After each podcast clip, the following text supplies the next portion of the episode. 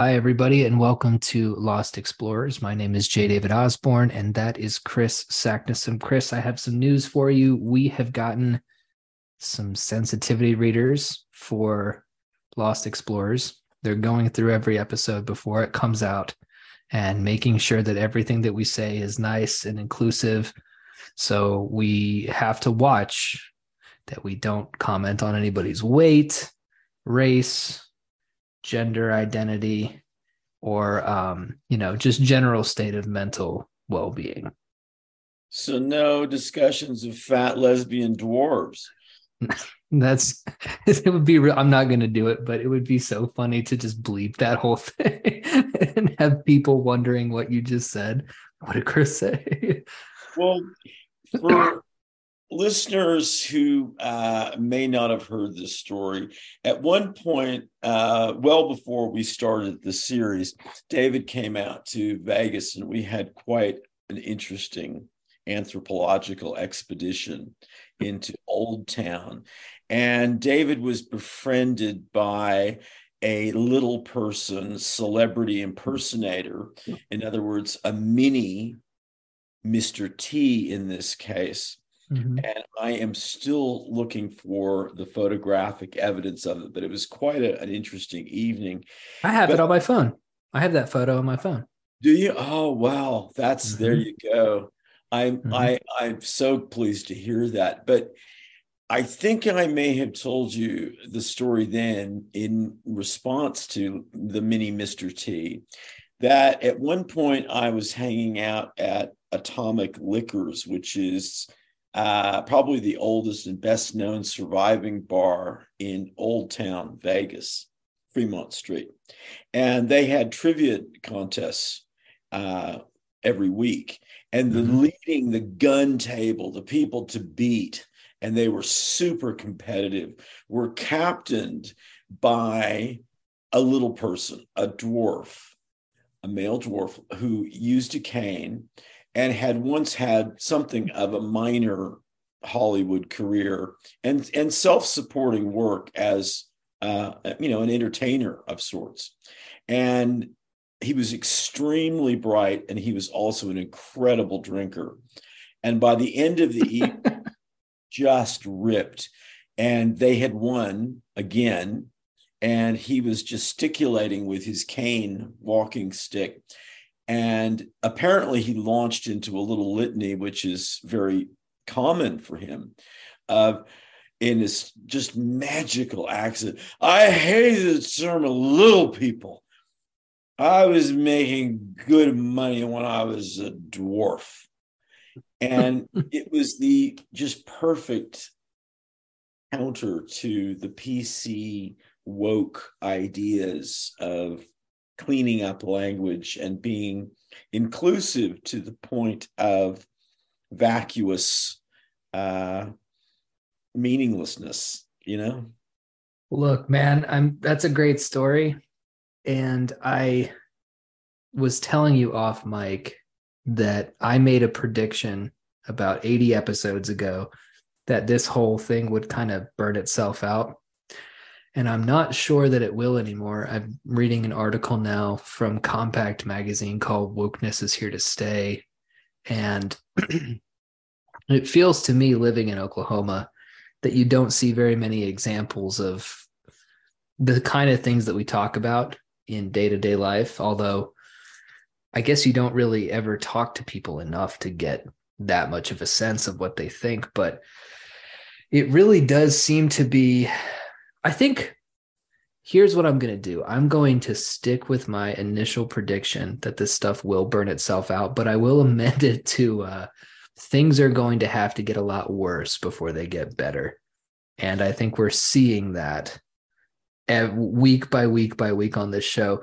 It's funny because occasionally you and I will go off on our tangents about this stuff.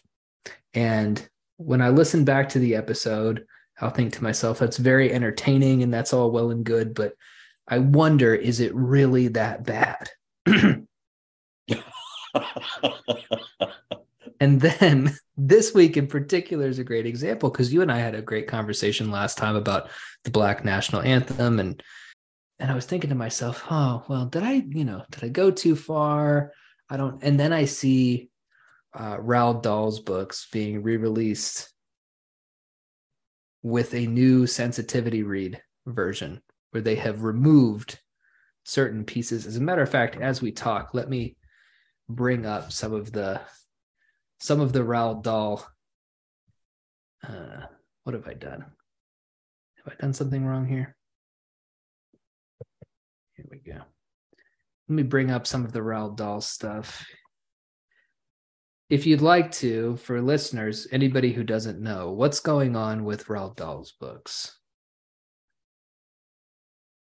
Well, they've been reissued by Puffin, which is an imprint, the children's imprint of Penguin, which is one of the giant, you know, global conglomerates. It's not the old Penguin that we used to know, although it still has that name and many of the imprints and infrastructure.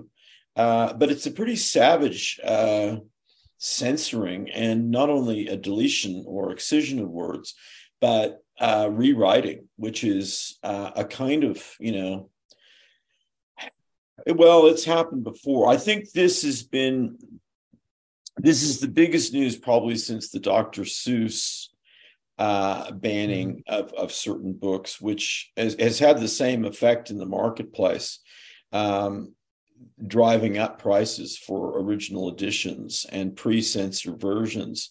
Uh, Sotheby's is reporting some of Dahl's first editions are, have jumped like 700%. And you can now, you know, if you have uh, like really good first editions, you can be looking at seven grand. You know. Wow. Wow. Yeah. That's incredible.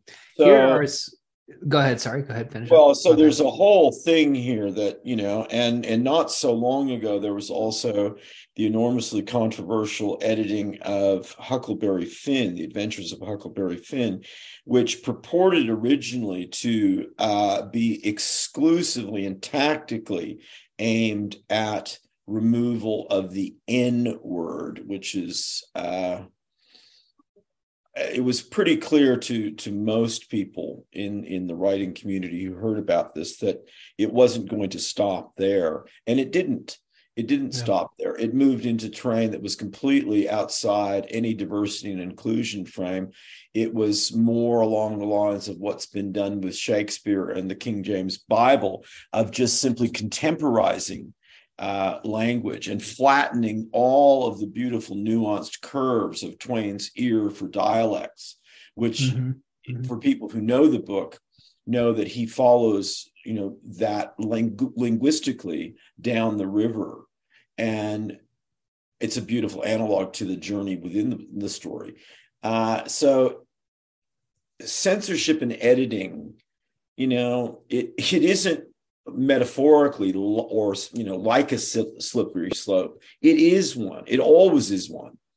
It's that pointedly. So take us through a couple of examples. This is from the telegraph. Augustus gloop is no longer fat. Mrs twit is no longer fearfully ugly. And the oompa loompas have gone gender neutral in new editions of Roald Dahl's beloved stories. The publisher, Puffin, has made hundreds of changes to the original text, removing many of Dahl's colorful descriptions and making his characters less grotesque. Which I'll pause there for a moment because what initially attracted me to books like James and the Giant Peach, I have a funny James and the Giant Peach story, by the way, uh, and The Witches were these kind of grotesque covers, the BFG, all these books were uh, interesting to me in the same way that Shel Silverstein books were, right? They had that kind of cool art style to it. The review of Dahl's language was undertaken to ensure that the books can continue to be enjoyed by all today, Puffin said. References to physical appearance have been heavily edited. The word fat has been removed from every book Augustus Gloop in Charlie and the Chocolate Factory may still look like a ball of dough, but can now only be described as enormous, which seems yeah, worse to me. It obviously, seems, that's a, that's an improvement, right? Doesn't that I seem mean, worse? Isn't oh, that worse? Well, it uh, shows the arbitrary nature of this. In the same story, the Oompa Loompas are no longer tiny, titchy, or no higher than my knee, but merely small. And where once they were small men, they are now, what are they, Chris? Small people. They're small people. Passages not written by Dahl have also been added. Rolling in his freaking grave, man. Yeah. In the in the witches, a paragraph explaining that the witches are bald beneath their wigs ends with the new line there are plenty of other reasons why women might wear wigs, and there is certainly nothing wrong with that. They should have just maybe made a mention about merkins. I'm trying to get into the merkin market. Seems like it's pretty lucrative.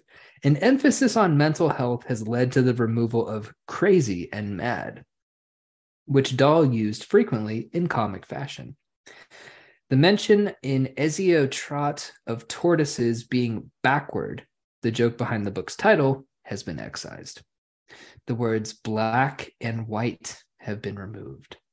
Characters no longer turn white with fear, and the big friendly giant in the BFG cannot wear a black cloak. What the fuck, man? well, Oh, I look. It gets I, better. It gets better. Okay. References. References. okay. references to references to female characters have disappeared. Miss Trunchbull and Matilda, once a most formidable female, is now a most formidable woman. Boys and girls has been turned into children. The cloud men in James and the Giant Peach have become cloud people and fantastic Mr. Fox's three sons have become daughters. What? Matilda reads Jane Austen rather than Rudyard Kipling, and a witch posing as a cashier in a supermarket now works as a top scientist. Mrs. Twit's fearful ugliness is reduced to ugliness. That seems mild compared to the other shit these people are doing. While Mrs. Hoppy in Esio Trot is not an attractive middle aged lady, but a kind middle aged lady. Last paragraph. One of Dahl's most popular lines from the Twits is uh, You can have a wonky nose and a crooked mouth and a double chin and stick out teeth, but if you have good thoughts, they will shine out of your face like sunbeams. It has been edited to take out the double chin. I'm laughing so I don't cry. Well, you know where where to begin. Uh, the additions seem to me to be the worst. What do you think about that? The the the the changing of the language is bad enough as it is, but where they really, in my opinion, go beyond the pale, is adding lines to the text. Oh, un- unquestionably. I mean, I think that's unconscionable. Uh, there are there are a couple of things going on here. Is that uh, we don't need to mention the name of the editorial consultancy external to Puffin that was retained to uh, perform this task. And they, there may have been other other people involved, certainly people within Puffin, uh, their editorial staff. But an external consultancy is behind this, and they have a practice of really not basing anything they're doing in terms of market research or engagement with you know children. They're not indexing that in any way that could be defended you know. It's purely purely subjective. And they've managed to carve out uh, a kind of you know reputation for themselves if you uh, you want to use that term. Uh, i happen to uh, to know one of the individuals involved. And uh, at one point, she was uh, she has editorial experience, and as it, it chanced to happen, I uh, I tried my hand at a children's story. It was called Big Bottomus Hippopotamus, and it was uh, for very young readers. And I was working with a very good illustrator friend of mine at the time, and she, the work was beautiful. I loved the artwork, and the story was was I think you know good for its age. It was about Big bottomless hippopotamus was was friends of all the other animals, and they would all tell her their secrets. The problem was Big Bottomless wallowed all day in her pool and really didn't sleep well at night as a result, and would talk in her sleep, and all the animals' mm-hmm. secrets would be heard. And she mm-hmm. began to lose her friends. And she meets a character named Ino a Rhino, who is a sort of goofy uh, artist wannabe, but he's intent on getting in shape. And he lumbers around and crashes and thrashes and bashes around. And Big Bottomless ends up joining him and, and doing some exercises and sleeps better as a result. That's collapsing, you know, the whole story. Well, this woman absolutely savaged it purely on the basis of any promotion of the idea of exercise and its link to weight. Now, this was many, many years ago, many years ago. And you could already see within the children's book world.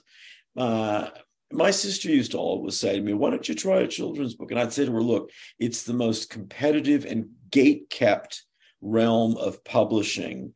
And many of the people doing the gatekeeping have very little experience with children. They're not librarians. They're not people who have children of their own necessarily. They're not bringing that to bear. What they found is a soft target to rule with editorial intensity based entirely on what they think is good. And that could be motivated by anything at any given moment. I think that this is an appalling direction that is happening. And it's it's we now have multiple layers of, of censoring. And I think, as you point out, the addition of new language, which some people, I, I actually know some writer friends who goes, well, that's not censoring. Well, no, not technically. It's not, you know, no, it's not redacting text. It's worse. Can I can I just interject because I I have to say that I have shown a lot of restraint when it comes to these people who want to come out of the woodwork every time the Overton window shifts and talk about how it's not a big deal. This is a big deal. And anyone who is trying to explain this away is the enemy at this point. Because no, no, put yourself in your own shoes eight years ago and you know read what i just read and i guarantee you if you're not poisoned by the current discourse you would find plenty to have issues with. I mean this to me is the line in the sand and you can laugh at it all you want but you have to put the line somewhere. And when i saw this i thought to myself this is just this is too far. This is too crazy. You you you can't you can't do this from a historical perspective from a artistic respect perspective. There are so many layers to why doing things like this are a bad idea and so people who want to explain it away oh it's just well how many times do you think about Roald Dahl in your day-to-day life not very many because I'm 36 years old but that doesn't mean that this isn't important well, he these, sold 300 million copies. I mean, yeah, he was huge know. to me when I was seven or eight years old.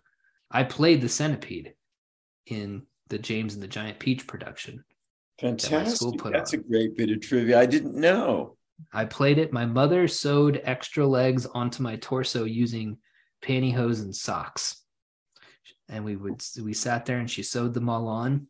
And there was one moment of the play I was in the fifth grade. So I would have been 11, 10, something like that. Yeah, 10. All right, 10. So 1996. We're putting it on, and I had all these songs that I had to memorize. And I was very nervous about singing my songs. So when it came time for me to sing uh, one of the centipedes four or five ditties.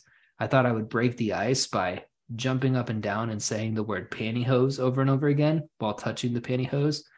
And I brought the fucking house down. Yeah, brought the, the, man. The school loved it. And my teacher, Mrs. Tassie, great woman, was livid with me because she had practiced for three months with these kids to get this right. And on the at the moment of truth, I uh, I ad libbed. I went off script. So, you know, I don't want to linger on this too long. I want to get into the the aphorisms and the band and everything like that. But when you mentioned that, you know, some people said, "Well, it's not really." Can we fucking can we stop? Can we please stop making excuses for this stuff and stop treating each one of these incidents as an isolated argument that needs to be won? And can you step back for a second and just admit that this is a little crazy? Well, it's completely crazy. And I would flip the argument around and say, come forward, please. Who who who amongst us is happy about this mm. beyond this consultancy and, and maybe one or two editors at Puffin? I, I can't imagine anyone with any intellectual, artistic, or, in my view, moral credibility who would be happy about this. It's a moral I, issue. I'm glad you said that too. How people who identify with the woke, politically correct direction, and you know, we choose kindness and trying to avoid harm. People who who have bought into that, a lot of people in education for starters. And I think with the best of intentions and also probably a degree of mental illness in my in my estimation. Um, Nobody's ever put that better. You have the best of intentions and not a little touch of mental illness. yeah, look, I, I, I, I sincerely believe that. I think that's that is definitely anecdotal, lived experience, but I think there's a growing body of of really tangible evidence that is you know that could be mustered there but this is also happening you know there it's a convergence of things that can't really be ignored either. We have this attack on major authors such as Dahl and and ted geisel dr seuss. We have j.k rowling under death threats for certain conflicting views with the trans community. Meanwhile, we have tumbling literacy rates, tumbling. And we have new AI, as we've spoken of, that has really breached the mainstream in, in terms of ChatGPT and generative, generative uh, writing tools. That it's an attack on, on thinking, it's an attack on writing, it's an attack on the love of language and things that make writing really real, as you know. Um, I mean, it's all those exciting, dirty, tough, vicious, crunchy, shaggy, buttered words that get stuff happening for readers. And we're we're dooming the new generation, well, Gus's age generation. I mean, if these people have their way, they will water down, dilute and completely uh, remove the spine. That's kind of a nice thing, book spine. They're going to make books spineless, you know, and yeah. that is their goal. Yeah. I can't believe yeah. it's not their goal. And I, I think that we need to get past the excusing some of our well intentioned liberal friends who feel, I think, probably a bit embarrassed and uh, concerned about this, but not to the point where they will speak out about it. But I don't, I can't imagine, I haven't seen any writer speaking for it. I really can't. I can't imagine. Where, where, where, at, where does this end? What books are Gus supposed to read? when he's of reading age. If this continues, what if they do this to the Hardy Boys or to Goosebumps? Well, it's not what if it's going to. The only what if will be in much more in real time as conversations get edited and people get canceled much more more and more quickly because who knows what what where this could lead because it's now open to complete subjective opinion. If I don't like it and I'm in any position at all to nix something, well, then it will just get nixed. And that's what these people want. They want that power. You know, this is the irony that the the the social construct, uh, social realist, social justice, neo Marxists say that you know it's all about divisions of power. There is no reality. There's no master narrative. It's only about power. Well, then they prove that by showing that that's really all they care about. What if we went back and we edited for sensitivity purposes uh, the autobiography of Malcolm X. Why don't we go back and do that? There's plenty of stuff in that autobiography that we could we could change. So why don't we do that? I think that is a beautiful rhetorical javelin thrown into the circle of of these people. I I don't know what I know that they would only they would react with hostility uh, sensing where you're coming from. But I, I can't imagine them having any framed, uh, you know, intellectual riposte to that. I just can't. Yeah, I mean, why not? Why not? Why not? Why don't we just whitewash the whole thing and change all the language that doesn't suit us? And I could, you know, you bringing up the people who say, well, that's not censorship. And I saw somebody else bring up this point. Well, don't they always update? You know the bible gets updated for for modern language. And i don't have the 45 minutes necessary to explain why what they're saying is stupid but they already know. They already know why that's dumb right? Updating something to be in the vernacular of of the people of the time is different from changing the language of a children's story to reflect a a uh, a blindered very narrow, focused ideological agenda that everybody might not agree with at the end of the day. Well, well, they're definitely not going to agree with. Um, a couple of things that the entire field of translation upon which every reading person's uh, sense of the world depends. Thank God we've had the great translators we've had, and we've had access to that. People like you and me, anyway. At least you know, reading, thinking people. Not you know, other people wouldn't care. But this raises enormous questions for translation. But there's another issue there about the Rudyard Kipling substitution for Jane Austen. Well, Jane Austen is under Jane Austen, thank you very much, is now under fire and gets trigger warnings at three major private colleges because of dysfunctional relationships and the presentation of women is not quite you know what it should be today. Well you know i mean it just becomes ridiculous it becomes ridiculous and it is part of a mental health crisis. You know jonathan haidt the uh, i'm familiar with haidt yeah. i like i like haidt yeah.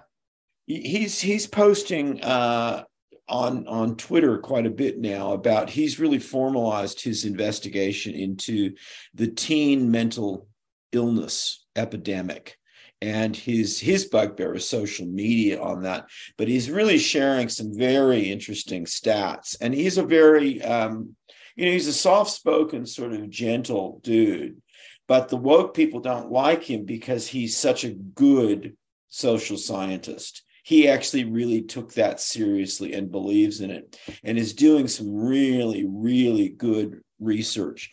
I mean it's you know it's social science isn't um, you know, hard science. It never will be as, as quantitative, doesn't pretend to be. But where it can be, he's really doing it. And I think this all connects with this.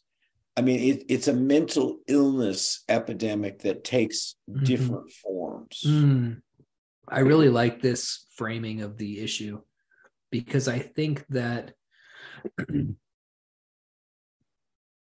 my mother called me today because she was having an issue with a parent. My mother's a special ed teacher, and uh, one of her parents is giving her problems, and she's explaining the whole situation to me. And I told her, uh, you know, mom, this person doesn't sound like they're mentally all there. This sounds like a person who might And she says, Well, yeah, but considering, you know, the authority that I have in my position, you know, she's going to come in tomorrow and want to talk to the administration and me about XYZ, and it's not my fault, and, and this, that, and the other. And I said, Mom, it might help you to picture this woman when she comes in as a cartoon baby because you are you are my my poor mother she sounded so confused about what this woman was going on about and i said you're you're trying to understand something that's not meant to be understood. She's mentally ill.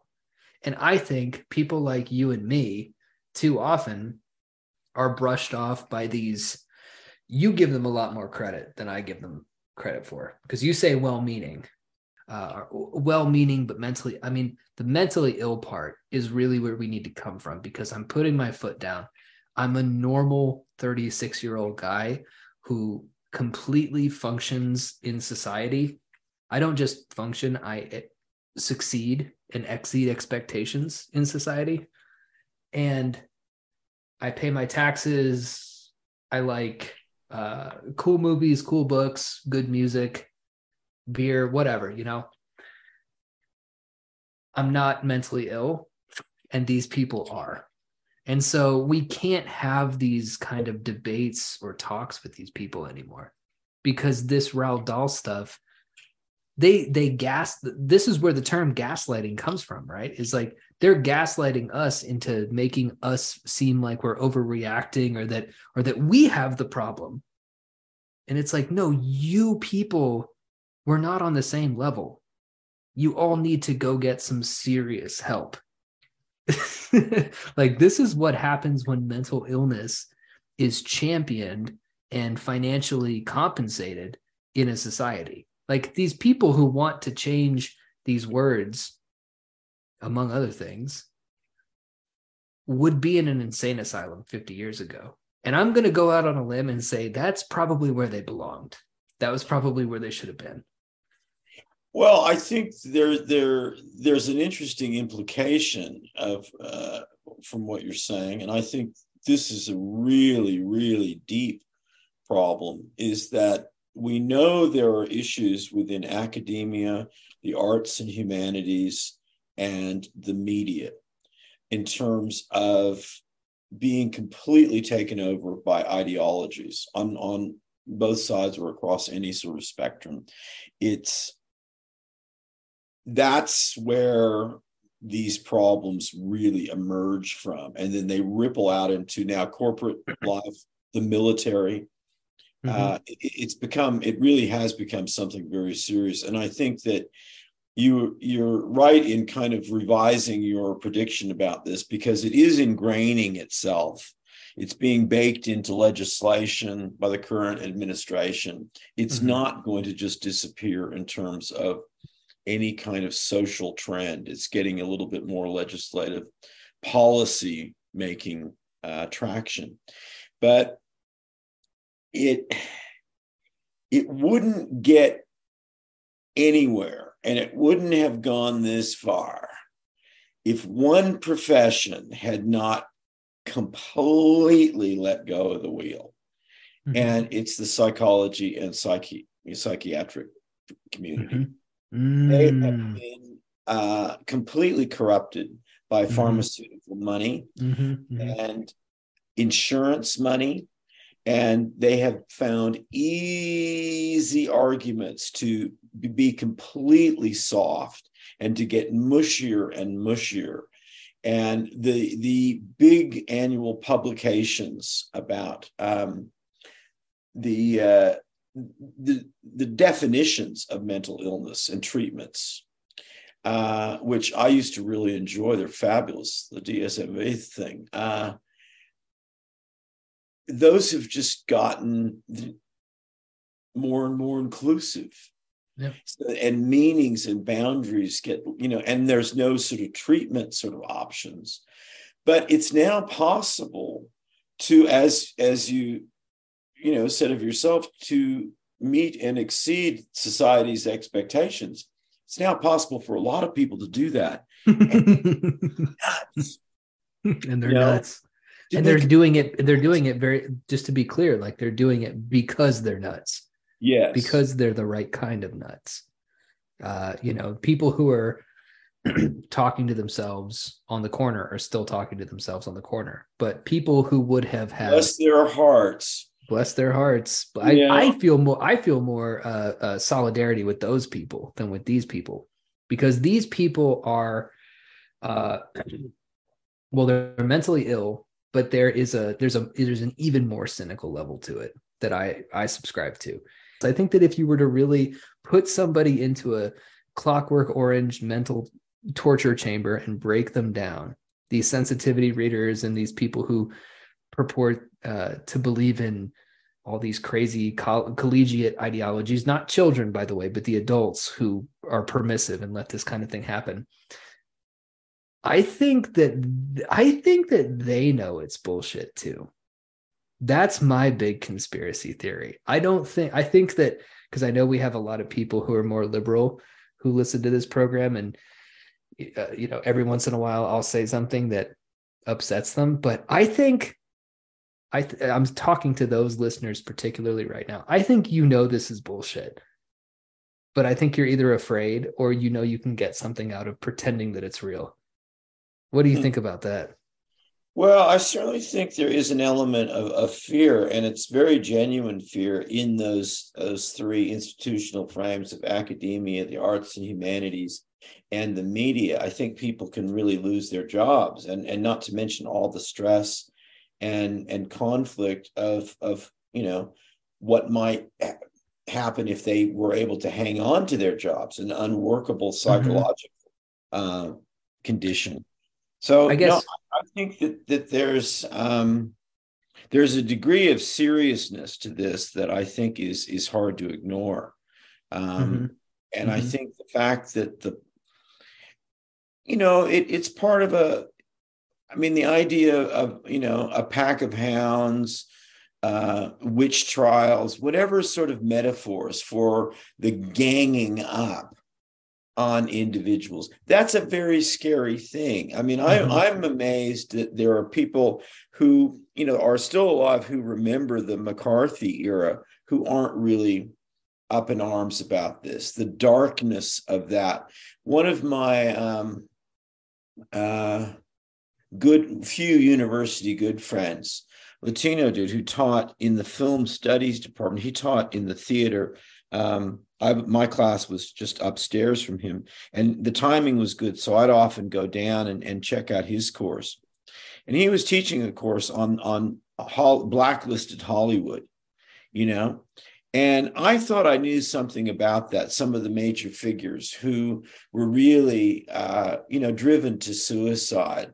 Um, there's a beautiful one of the few moments in Woody Allen films that I think is really moving is the um, the front line, the front page with is it's the newspaper one, either the front line or the front page. But Zero Mostel, the wonderful fat European actor who's a star in the producers, he uh, plays a blacklist. Well, he plays himself, really a blacklisted actor from that period, and he rents uh, hires this beautiful hotel room and this great you know bottle of champagne and the first time you see the movie you don't know what's going on because he seems to you know why is he la- you know and then you realize oh he jumps out the window and i i think the the tremendous irony is all of this is motivated by the fear of harm trigger warnings the snowflake safe space thing which was kind of a novelty uh,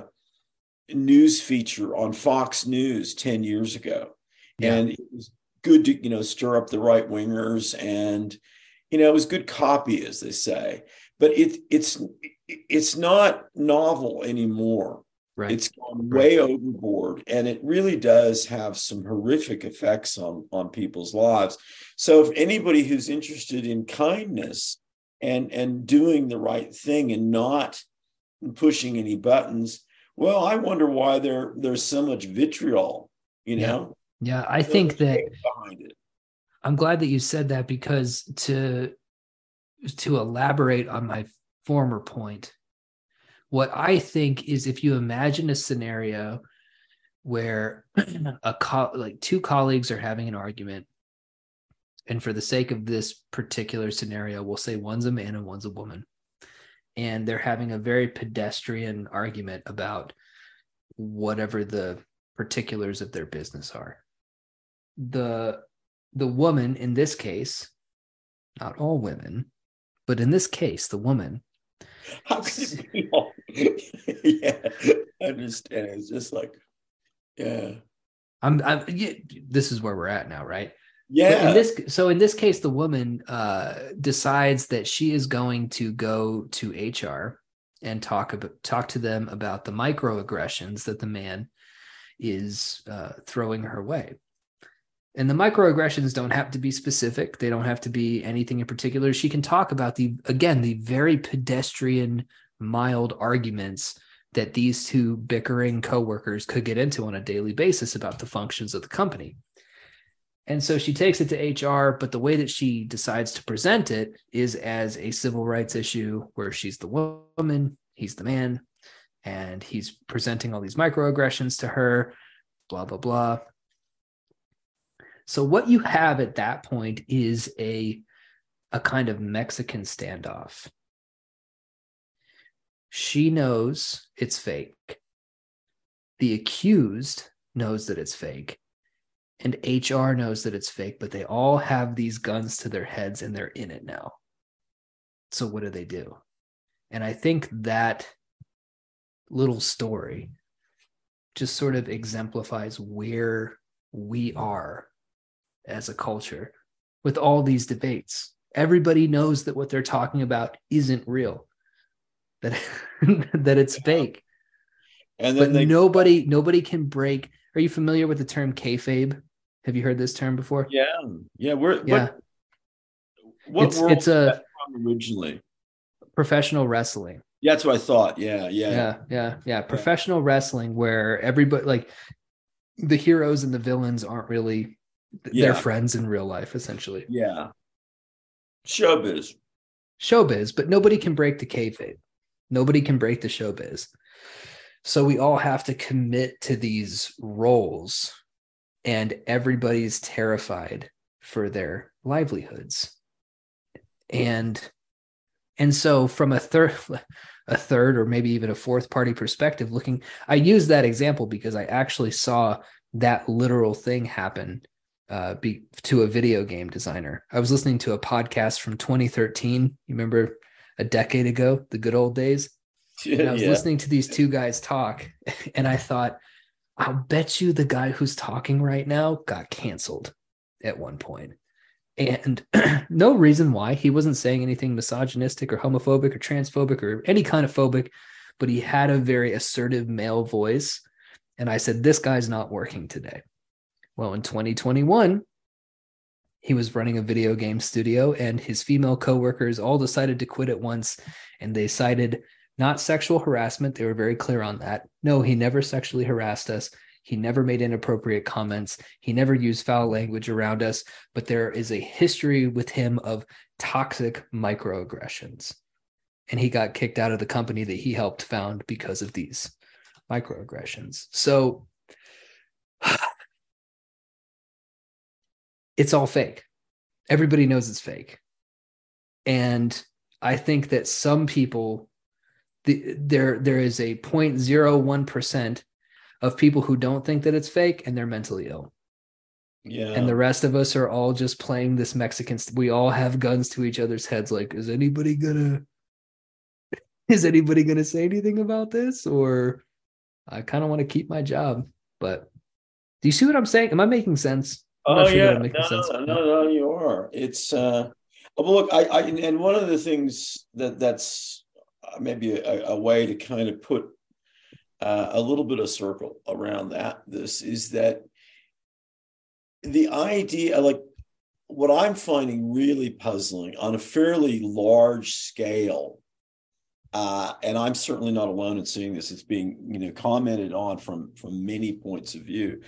Is there are so many angles of this uh, so-called progressive uh, culture that's emerging that is blatantly misogynistic. Mm-hmm. You know, it's, it's so it's inverted itself. Yeah. I mean, it, it's incredibly strange, this whole thing of not being able to define what a woman is. I mean, I think that the, in many ways, uh, some pretty classic oriented, you know, feminists mm-hmm. near my age are looking around going, wait a minute.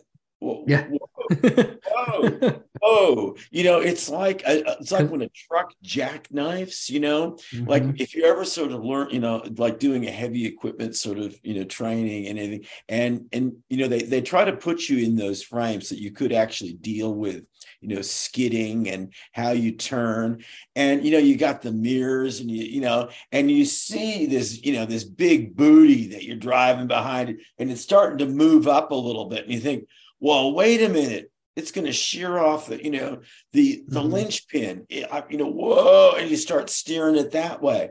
And i think that's really what's happened and it's eventually going to twist itself around into this weird and it's going to be glorious in 2033 when we're back to where we were.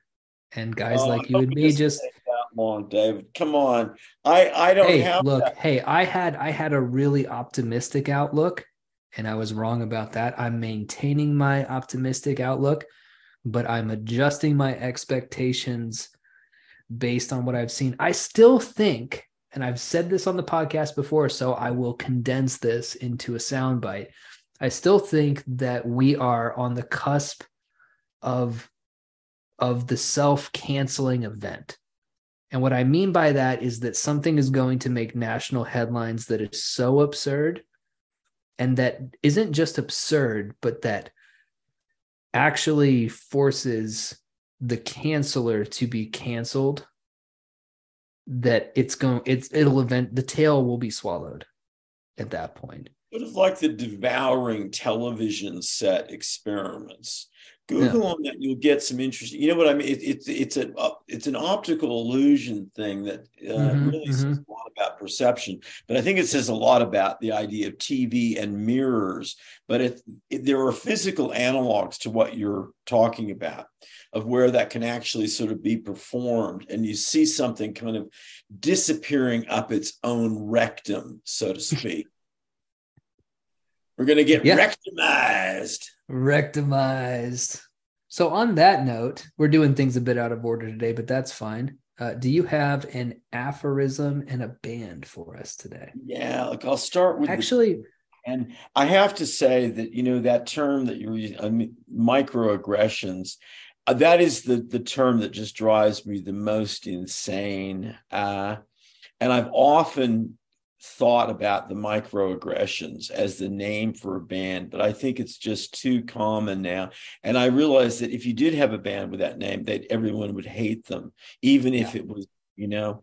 Um, but when I did think of that, I, it was a group that had um, they all had Tourette syndrome and uh, couldn't control it. So that was part of their act. But the real uh, band for this week is Modern Wiener. Modern Wiener. And the background for that was the Oscar Mayer Wienermobile. Mm-hmm, mm-hmm. You know what they look like. You know, it, it's a hot mm-hmm. dog on wheels car. It's a novelty car. Very phallic, of course, because hot dog. Yeah, we know that. But it's this weird sort of nod back to the 1950s when the Wienermobiles would tour America, like something out of my book, Reverend America, driven by the little Oscars, hired midgets, or as we know today, little people dressed as chefs. Little people, not midgets. Okay. We want to make mm-hmm. sure we're not using words like midgets and dwarves for little people. So anyway, there's a new Wienermobile and it's out and it's been out in Vegas and somebody broke into it to steal the catalytic converter and it made a big news story and i thought god that is so perfect that says so much but modern wiener is based on a movement of, of modernism modernism uh, wiener being for you know vienna mm-hmm. uh, Wiener Modern. And that was a really, really strange, interesting moment in time. We're talking uh, Vienna in like just before World War II.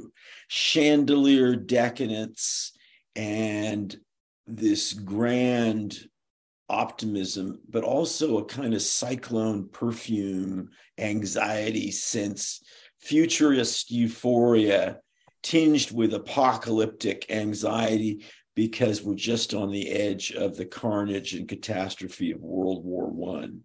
So this is a German, uh, Austrian-based band who are look they're looking into that. They're trying to recreate that sense of what Vienna was like then, with think of it like artists like Gustav Klimt. You know, he went from you know paintings of, of people at the opera house to nudes and vaginas and angels and just went right off. We've got Freud, we've got Ernest Mach, and Kafka's writing not that far away. You know, there's some really, really weird stuff.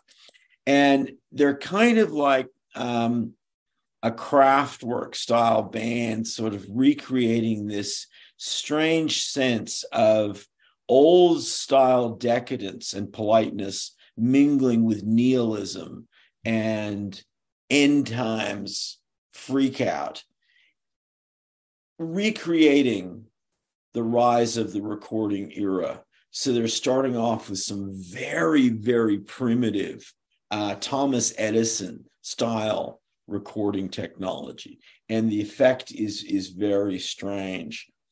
Hmm. Um, have you noticed that with your bands, there's a theme yeah. to a lot of them, which is yeah. the return to analog. Yeah. There's a lot of return to, there's a a deconstructive element to all of them.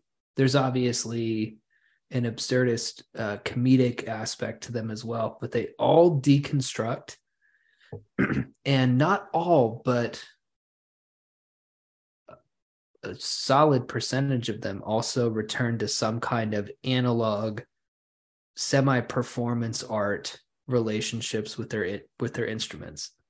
There's very few like like these are uh this is Kraftwerk inspired going back to analog yeah and going back to to a performance based thing i think that's very astute and i'll tell you it comes from my own uh, musical uh, composition, experimentation, connecting with with people in a live music sense.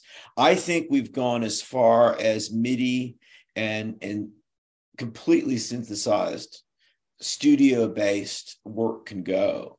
I hmm. don't really know where that can go to in a music theory sense. I think I've been listening to a lot of the minimalist movement, a lot of you know what is now you know commercially ambient music. I've been making that kind of. I think we need to break that all down, and that's been part of I think a larger deconstruction process that is on the go. You know, um, and it suits our time. Um, there's a great uh, Adolf Loos, L O O S, uh, was a major architect of this period. And Loos House, so H A U S, L O O O S, H A U S. Mm-hmm. If you Google on that as a as an architectural symbol of that moment, and it's also on a corner, so it's beautifully positioned. Well, their album is called Loose House, but as in L L O S E and house as in house music. So it's breaking all those things down. And I do think that there is a kind of, I've got a few, I've got other band ideas going different ways, but it is deconstructionist of both the the genres of music and also really the the music technology of today you I'm know? looking at the I'm looking at the loose house right now. Give me compelling... your impression of it. let let the listeners hear what you think of it. Uh, it's a very disconcerting building. Mm-hmm. it's got kind of a facade with some uh, with some columns going on. So there's a bit of classical. It's it's about as on the nose as you can get for a for a symbolic structure. It's it's got the kind of uh, a palisade look to it with uh with a modernist any building that you would see in a downtown stacked on top of it. It's a very it's a very interesting mishmash of a building. And uh it's so strange to put that kind of toothy imposing facade on a what strikes me as a very pedestrian building outside of its you know triangular position on a it looks like a corner street it's on there. Yeah. Um i think that's very well said and i think you've touched on some of the biggest issues uh, in architecture of the modern age and underlying it, as we said, you know, in the notes for our book club when we were talking about Robert Irwin, that the distinction between modernism and the emergence of the term postmodernism at the very outset, when postmodernist began to be used as a term, it applied directly to architecture and it made real sense there. It started to lose coherence and meaning as it sort of rippled out to embrace literary theory. Uh, in terms of, of fiction, it had some meaning, but it just began to sort of lose. It just was mm-hmm. used in so many different ways.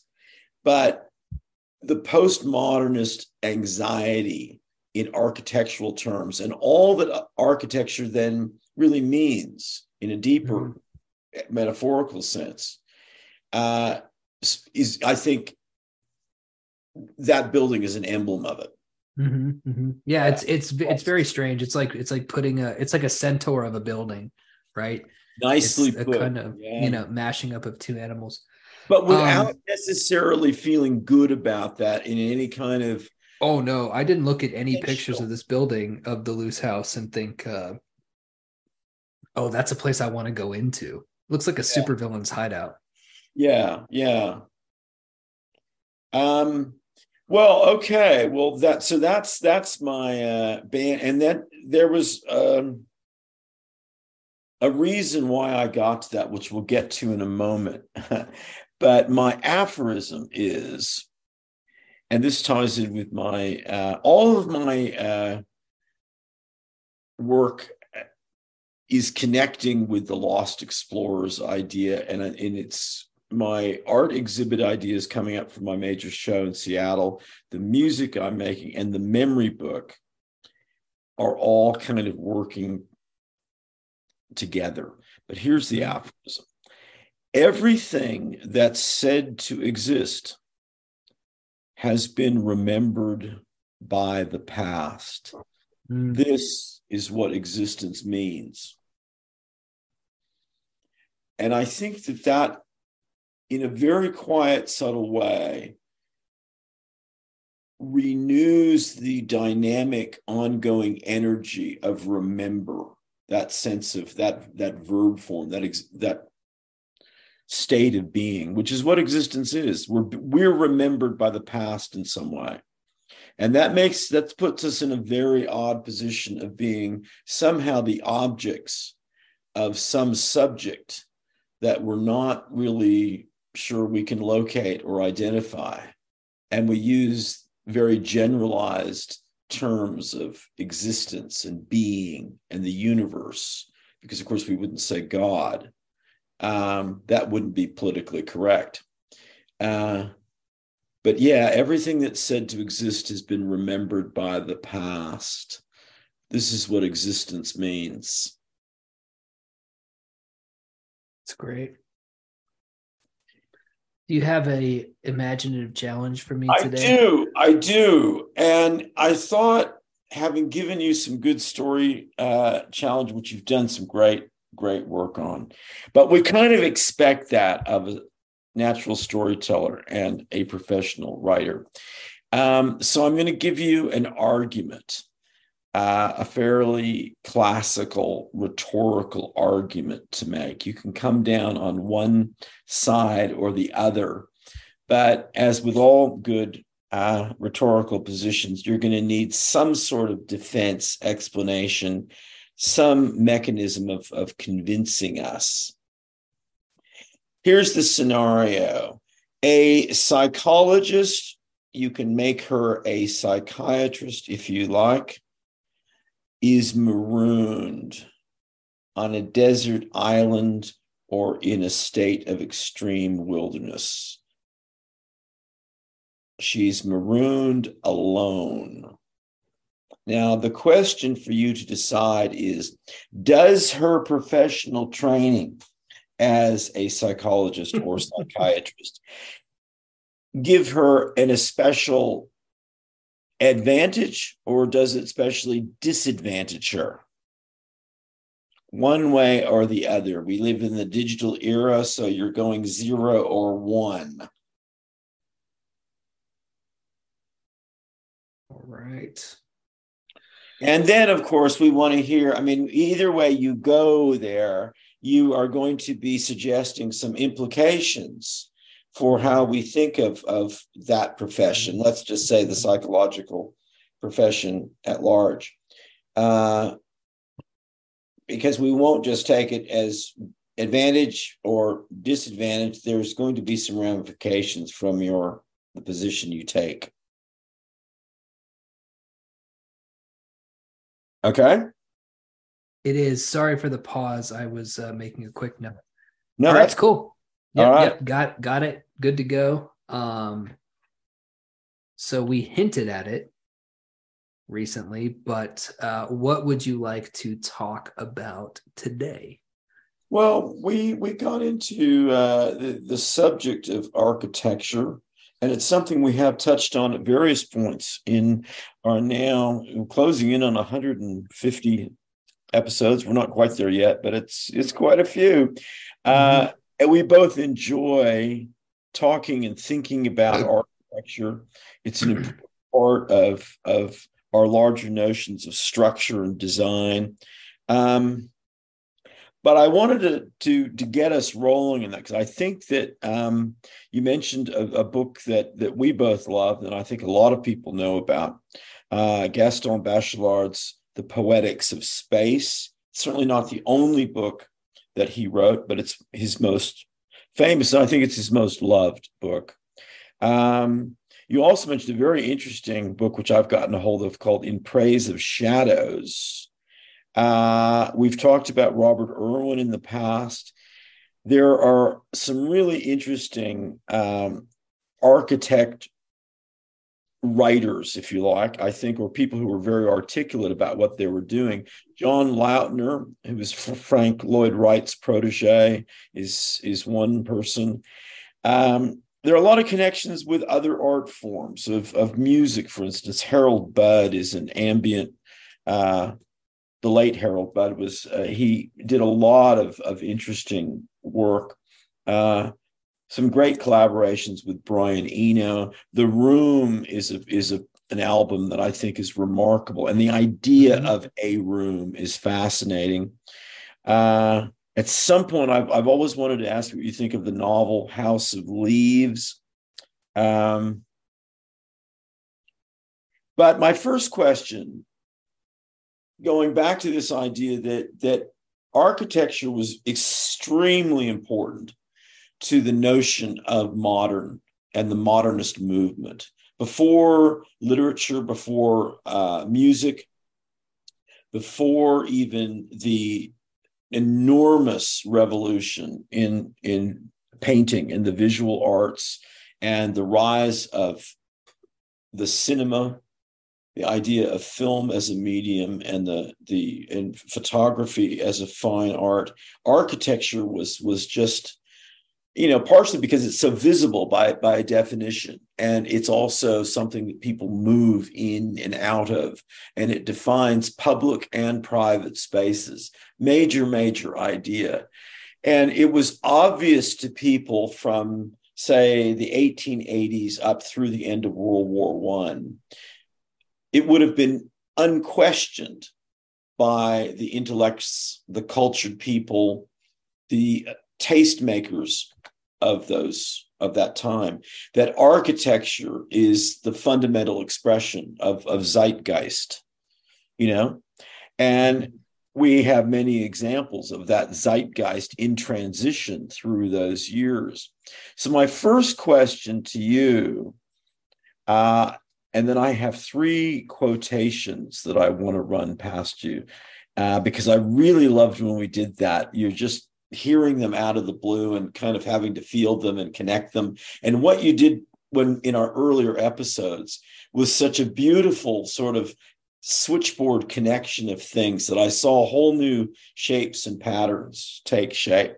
But my first question is just generally do you think there is an architectural zeitgeist today anywhere? I mean, let's think of America for. I mean, we we could look worldwide. We could look in Japan. Uh, your other podcast, Agitator, looks at Japanese culture. You've uh, we could look at Europe. We could look at Dubai. We could look anywhere you want. But maybe the American focus of just anything. And I would go even further and say, then, is there any kind of design? You know, you could even move beyond that if you like. But with some major architectural ideas in mind that really do seem to capture an era in some way or capture a conflict in era change. Is there anything that comes to mind about today? And I hope my inflection doesn't give my uh, point away. Nothing positive. There are things, okay. but none of them are none of them are good a podcaster by the name of Jack Mason, who does a show called The Perfume Nationalist, in which he pairs a specific perfume with a piece of media. Great show, one of my favorite shows. I've been on it three times now. He is uh, semi known for articulating the idea of the quote unquote neoliberal door.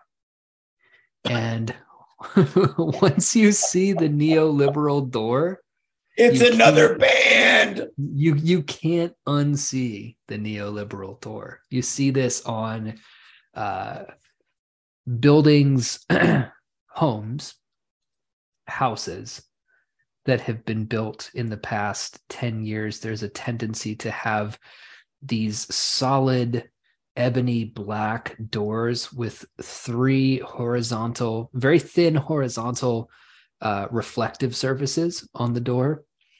Um, it's something that is what, uh, oh, who was it who said, was it Baudrillard's concept of the hyper Yes. Baudrillard talked about the hyperreal. Well, and and Eco, Umberto Eco, both of them did. Yeah. Yeah, yeah. Uh, I I think that a lot of architectural forms in 2023 that are popular and that have been uh, sort of copied and copied and copied can all get into this area of the hyperreal where there are signifiers on their beings that don't mean anything uh, intrinsically but that have become you know simulacra of simulacra to the point that they're it's nonsensical. It's putting three horizontal glass stripes opaque glass stripes on a black door and calling that a style.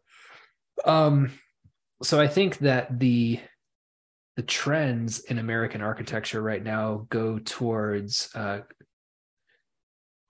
uselessness which everything doesn't have to have a use. I don't want that to be the takeaway from what I'm saying, but a kind of cheap uh, marble countertop, stainless steel refrigerator interior, and a McMansion blueprint simulacra exterior with these little titchy touches of nonsense that make no sense for I could by the way if you want to make this into an architecture podcast, we can do that because because I can talk about this for forever. But um, but my short answer is no.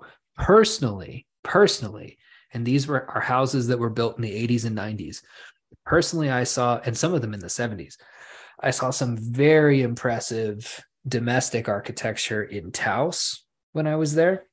Um, some very interesting um, sort of exterior perimeter uh, uh, adobe gates that had some very interesting almost phallic uh, arches to them. I thought those were very interesting. I thought that the the neighborhood that rios and i were staying at where our airbnb was located had some some very in- interesting you know sort of uh, glass mixed with adobe uh, sort of sprawling one level uh, sunken houses built off of hills sort of split level type joints you know i'm talking about? Um, but when you see houses going up in neighborhoods like the house that's being built across the way no no there's nothing yeah, that's very my, my, you know my strong uh, sense of things, and a lot of you know what you were just describing there in terms of what evolution or kind of evolution out of control of layers and layers and layers of the hyper real upon uh, the ersatz is a great word. Which, ersatz is great, yeah. It yeah. reminds me very much of you know of Vegas is is kind of the the mecca for this, and a great book, uh, which is uh, it, it, had a huge effect on the architectural community, and is one of those books that rippled out to affect artists and thinkers and writers much more broadly. Is Learning from Las Vegas, which was mm. published in the 1970s, but it, mm. it's it was one of the, the the critical books of establishing this notion of any example of architecture as being a text you know a text that could be interpreted and read and therefore also edited as in censored as in added on to in in increasing uh you know sometimes very superficial sort of ways.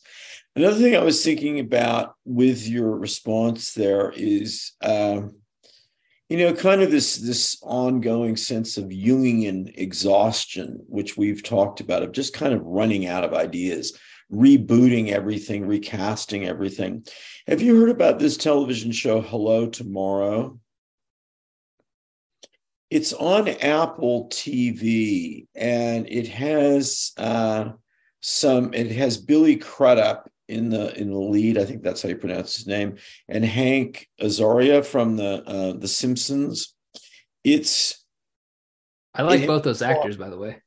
Yeah, it it looks very. Uh, its premise is set. I don't. It, it has some sort of dark overtones to it as it develops, but it's kind of a comedy set in a fantasy sort of 1950s American world of you know when visions of space packs and you know uh, personal helicopters and this kind of uh, William Gibson imagined future that never happens sort of thing um, with a, a, typical sort of salesperson selling uh, timeshares on the moon. So it's got a weird kind of 50s throwback to the futures yeah. of the Space Needle, all that kind of thing.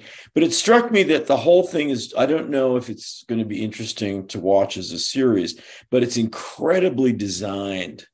It's mm-hmm. it's really buying into all of that wonderful you know bright colored toasters and refrigerators from the 50s and 60s and it, almost if you remove that element that's the leading uh, actor in the whole thing is really the design and I don't know if there's anything that you could put into that place for today. I, I think that it's a complete, um, well, it's as complete a vacuum as it could be. I don't believe that is possible. And obviously, we're not walking around in thin air, but it is weird how that has has just vanished. Um, Isn't it strange as well, bringing up the brightly covered colored appliances of the 50s I remember I once went to Graceland with my mother and seeing the jungle room blew my mind. Have you ever been to the jungle room in Graceland? Yes. God, yeah, I, I, haven't thought of that in a long time. That green shag, and you walk down those stairs into Elvis's basement, and there are those yellow paneled walls with, you you know, cathode ray tube TVs put into the wall as you walk down. I don't know what the hell you're supposed to be watching as you're walking down the stairs, but they're there all the same. But this idea of color, yellow, green, blue, a bright red toaster, a bright pink fridge, whatever you want to think, color. But it's color in in your home. Your home is where color is. Fast forward to 2023, our homes are scrubbed of color. Everything is supposed to be gray, laminate. Uh, uh, the mar even the marble looks gray. Even though marble, you'll know, like marble has is supposed to have that kind of greenish tint to it a little bit, but it doesn't seem like any marble countertops have that anymore. Every apartment and home looks like American Psycho. Looks like Patrick Bateman's apartment. Mm. Scrubbed of color. Where is the color gone? It's in our phones and on our screens. Interesting. It's an yeah. interesting question. Where is the color gone? So it's been sucked from our. You remember the movie Pleasantville? Yeah. Which had a very fun concept. It was a 1950s sort of drama where everything's black and white. And this town uh, experiences a sexual liberation because all of a sudden color is introduced. It's well, in in a without I, I don't know if this Hello Tomorrow has as interesting a premise finally as as that as Pleasantville did, um, but it it certainly builds on that that aesthetic, and also yeah. uh, that historical mystique of of what you're talking about there. And it it reinforces the fact that we don't have anything like that going on today. I are I would, we are we living in a reverse pleasantville? Well i think that's kind of uh, a way to think of it actually. Um, uh-huh. i mean it's yes i think and i think that's an interesting way to think about uh, how nostalgia has changed and what nostalgia is like today mm-hmm. at that level. Um, I can see what you're saying very, very clearly in terms of cars because yes, I've seen. Have you seen the new the 2023 like uh the Toyota hatchbacks that have that black plastic trim along their bumper? Yeah. It looks every year I think cars can't get uglier. and they just keep getting uglier to the point where if you see something like a 2022 uh charger, it's not it has nothing on early like uh my, a buddy of mine had uh like an 80s I can't remember the exact year, but a charger from the 80s, bright orange. And no, he didn't have a charger, he had a challenger. So, you know, the chargers silly uh, like cousin, right? Um, but his car and sitting in his car, there were no seat belts in the car, right? Because it, it was from an earlier time. And the sound of the engine, the uh, people watch ASMR videos where hot women will whisper sweet nothings in your ear on YouTube. I want an ASMR challenge of of of a of a of a manual transmission 83 Challenger, you know? but like you put that up against uh today's Challenger and today's Challenger looks stupid by comparison.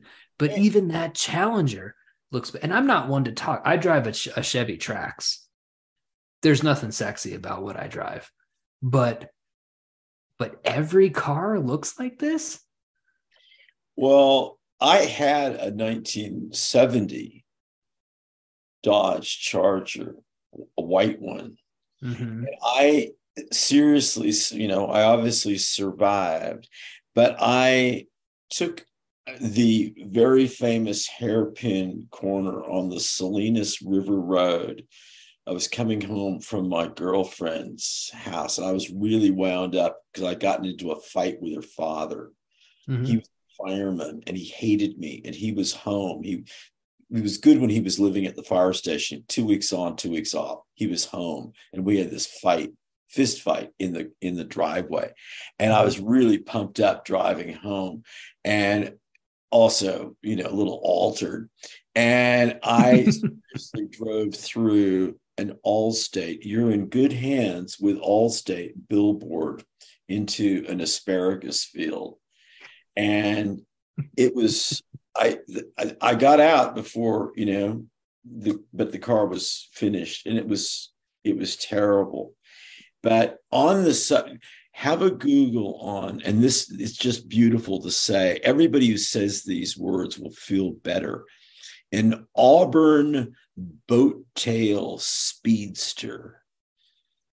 I mean I feel better just saying that, but when you look at it, it's just the most beautiful design of car. Yeah, that's a good looking car. I think that uh, in every way, we're looking at a very dismal time of, well, it's we're our whole world is like a, a Roald Dahl story that's been, you know, edited, yeah, yeah, rubbed, but uh Okay. Well, on the larger subject of kind of architecture, but sort of in a metaphorical sort of way.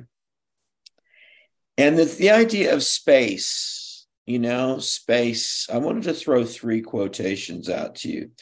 Um, going back to my Vienna thing, which got me looking into that, was uh, a writer named um, Adolf Polgar who wrote for what were called then feuilletons. Do you know that word, the French no, word of feuilleton? Never heard it before. Well, it's it comes up in Orwell in uh, 1984, but it, it's also mentioned in Hermann Hesse's The Glass Bead Game, which I, I one yeah. of my favorite novels. Glass Bead Game is a everybody should read the Glass Bead Game.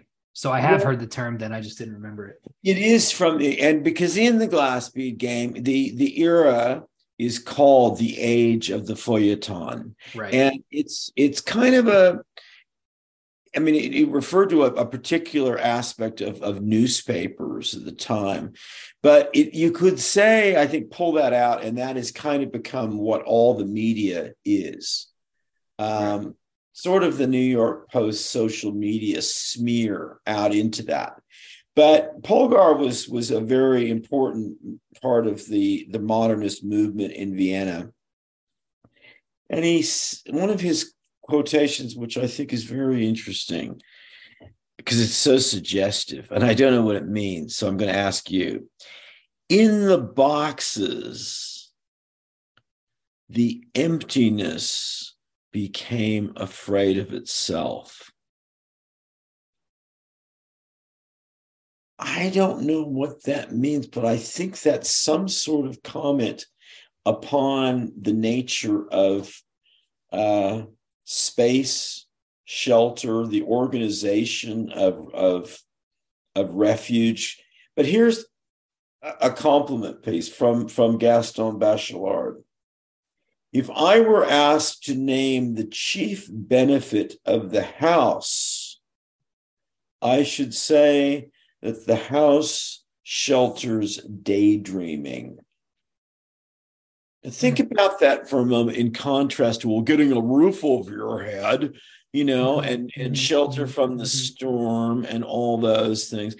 Notice how those two those quotations put the idea of what architecture house and room as spatial constructs, what that's doing, what that's addressing. In empty space, the box begins to what?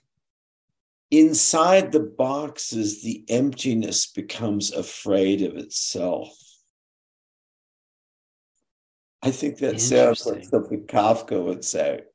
Well, I think so too. And I think that the distinction between those two quotes, the immediate distinction is between boxes and houses. And then I think the further on thought from that is what do we live in right now? yeah. Yeah. I, th- I think that the former quote has a really good point, which is that the way that you punish prisoners worse than putting them to death, torture, what have you, is by putting them in solitary confinement. You put them in a box. I think they call it the hole, but I could see them calling it the box as well. If you put something in the box, that emptiness starts to compound on itself. I think Bachelard's quote is suggesting that a house, the design of a house, the geometry of a house is facilitating daydreaming in a way that empty space by itself, four walls, like you said, a roof over your head, does not. And I wonder what that is. Okay. Look, there's some interesting things there. I, I think that uh, tonally, Bachelard to me is suggesting, as you say, a very positive view of daydreaming and encouraging, nurturing that in a sense, mm-hmm. really literally nurturing it. Whereas Polgar's idea is that the the the emptiness is actually quite frightening mm-hmm. and something to be avoided that the daydreaming possibility or the freedom to to expand like a gas daydreaming in a, in a room the purpose of a house is good. Whereas from the polgar view that's very much not good. I like the idea of inside the boxes you know ticking the boxes in terms of personal identity issues trying to break outside the box or create lots of new boxes we're still not getting away from emptiness there's still that that needs to be shaped and spatialized mm-hmm. how do you think those two ideas whether however metaphorically or not they seem to relate to architecture and the organization of space how do you see that connecting possibly with social media and some of the things that we've mm-hmm. talked about you know, because social media breaks us out of our box. You know, we're not in our house anymore. We're not just limited to our house.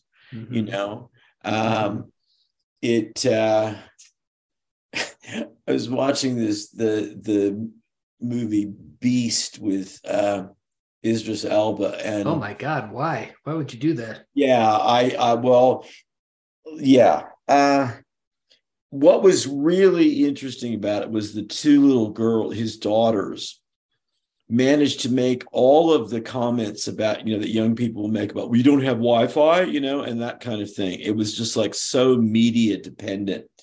But do you how how is social media influencing our sense of architecture in a bachelard sense? Well i'm glad you asked so I think that the first, the most important way to frame this is by, first of all, separating these two quotes, and then we can talk about social media, right? So if you look at a kind of dead simulacra, hyper real, frumpy uh, box McMansion house, that's in the Polgar sense of the word when there's no personality behind the structure that you're in, no human, uh, then it is, in fact, just a box. And what a box will do is it will uh, reflect and and and distort in very strange ways the things that you're thinking back to yourself. So you'll go crazy. If you think of like if you think of an insane asylum, and it's it's white walls, it's padded white walls. That makes the insane person more insane by virtue of its lack of personality. A house, on the other hand, which I'm distinguishing here from a box, was built by an architect with a vision. And when you do that, when you when you build a house that has been designed by a person to their specifications, you are uh, the same way people in Papua New Guinea take an excavator apart and put it back together to put themselves into it. That same process is going on with the builder and the architect. And it's imbuing it with an alchemical sense of, of a person who's there. So you cease to live inside of a box and you start living inside of a of a person who had thoughts and opinions and dreams and things like that. So living in a house becomes a conversation rather than a monologue. Mm. You see mm. what I mean? Yes. So yes. um the way that relates to social media, I would have to take just a slight detour, but not a huge one, into early internet and the concept of the GeoCities website, which I'm sure you remember they were very ugly, had a lot of uh, sparkling uh, stars and you know uh, not very attractive to look at.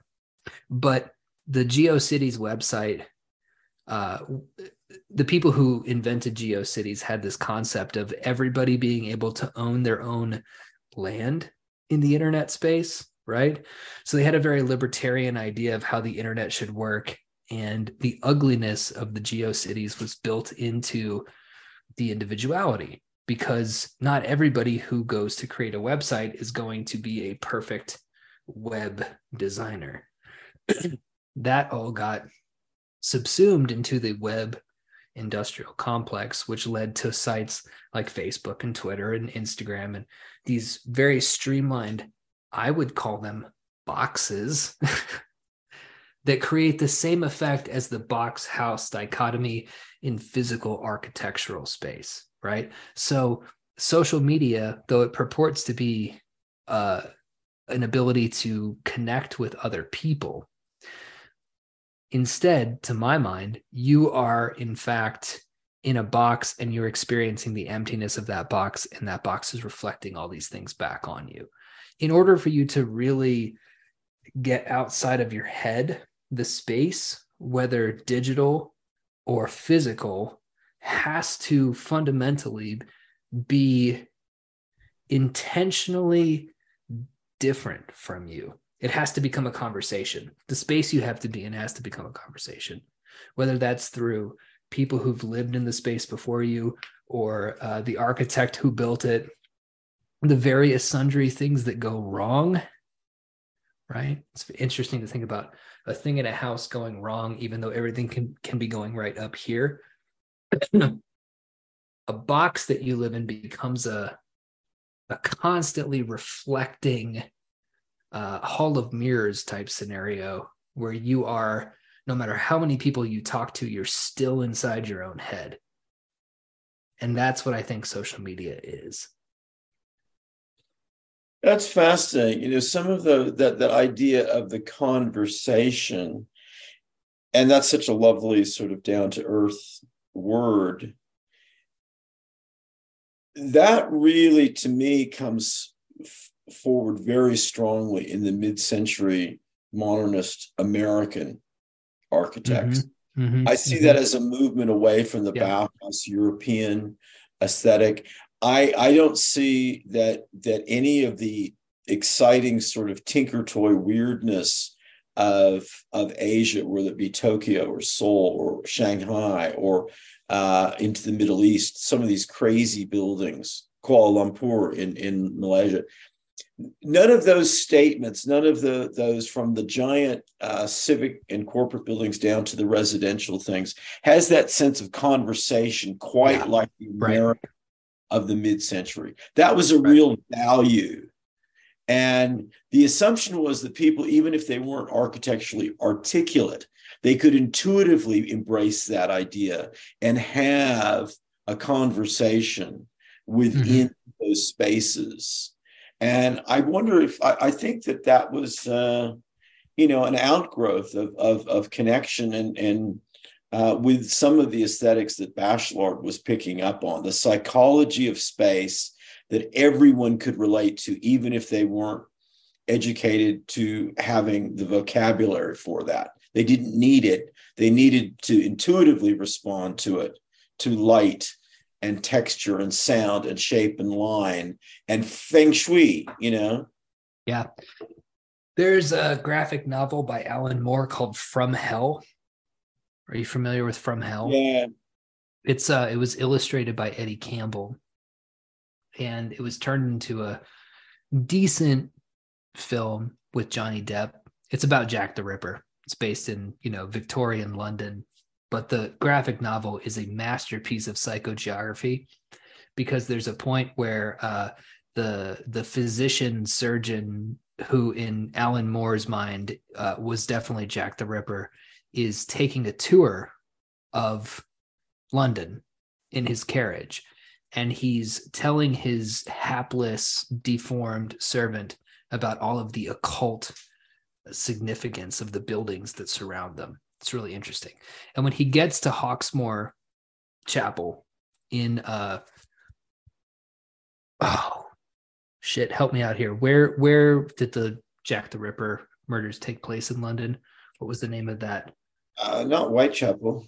Whitechapel yes whitechapel yes. No you're right. Yeah yeah of course um but the the the the church he says you know if you look at the street layout here how it all goes to this chapel and the spire comes up he has this great monologue that i can't recall from memory but how that is meant to be an imposition on the people of london right? They're supposed to see this. It's supposed to push. It's supposed to be aggressive.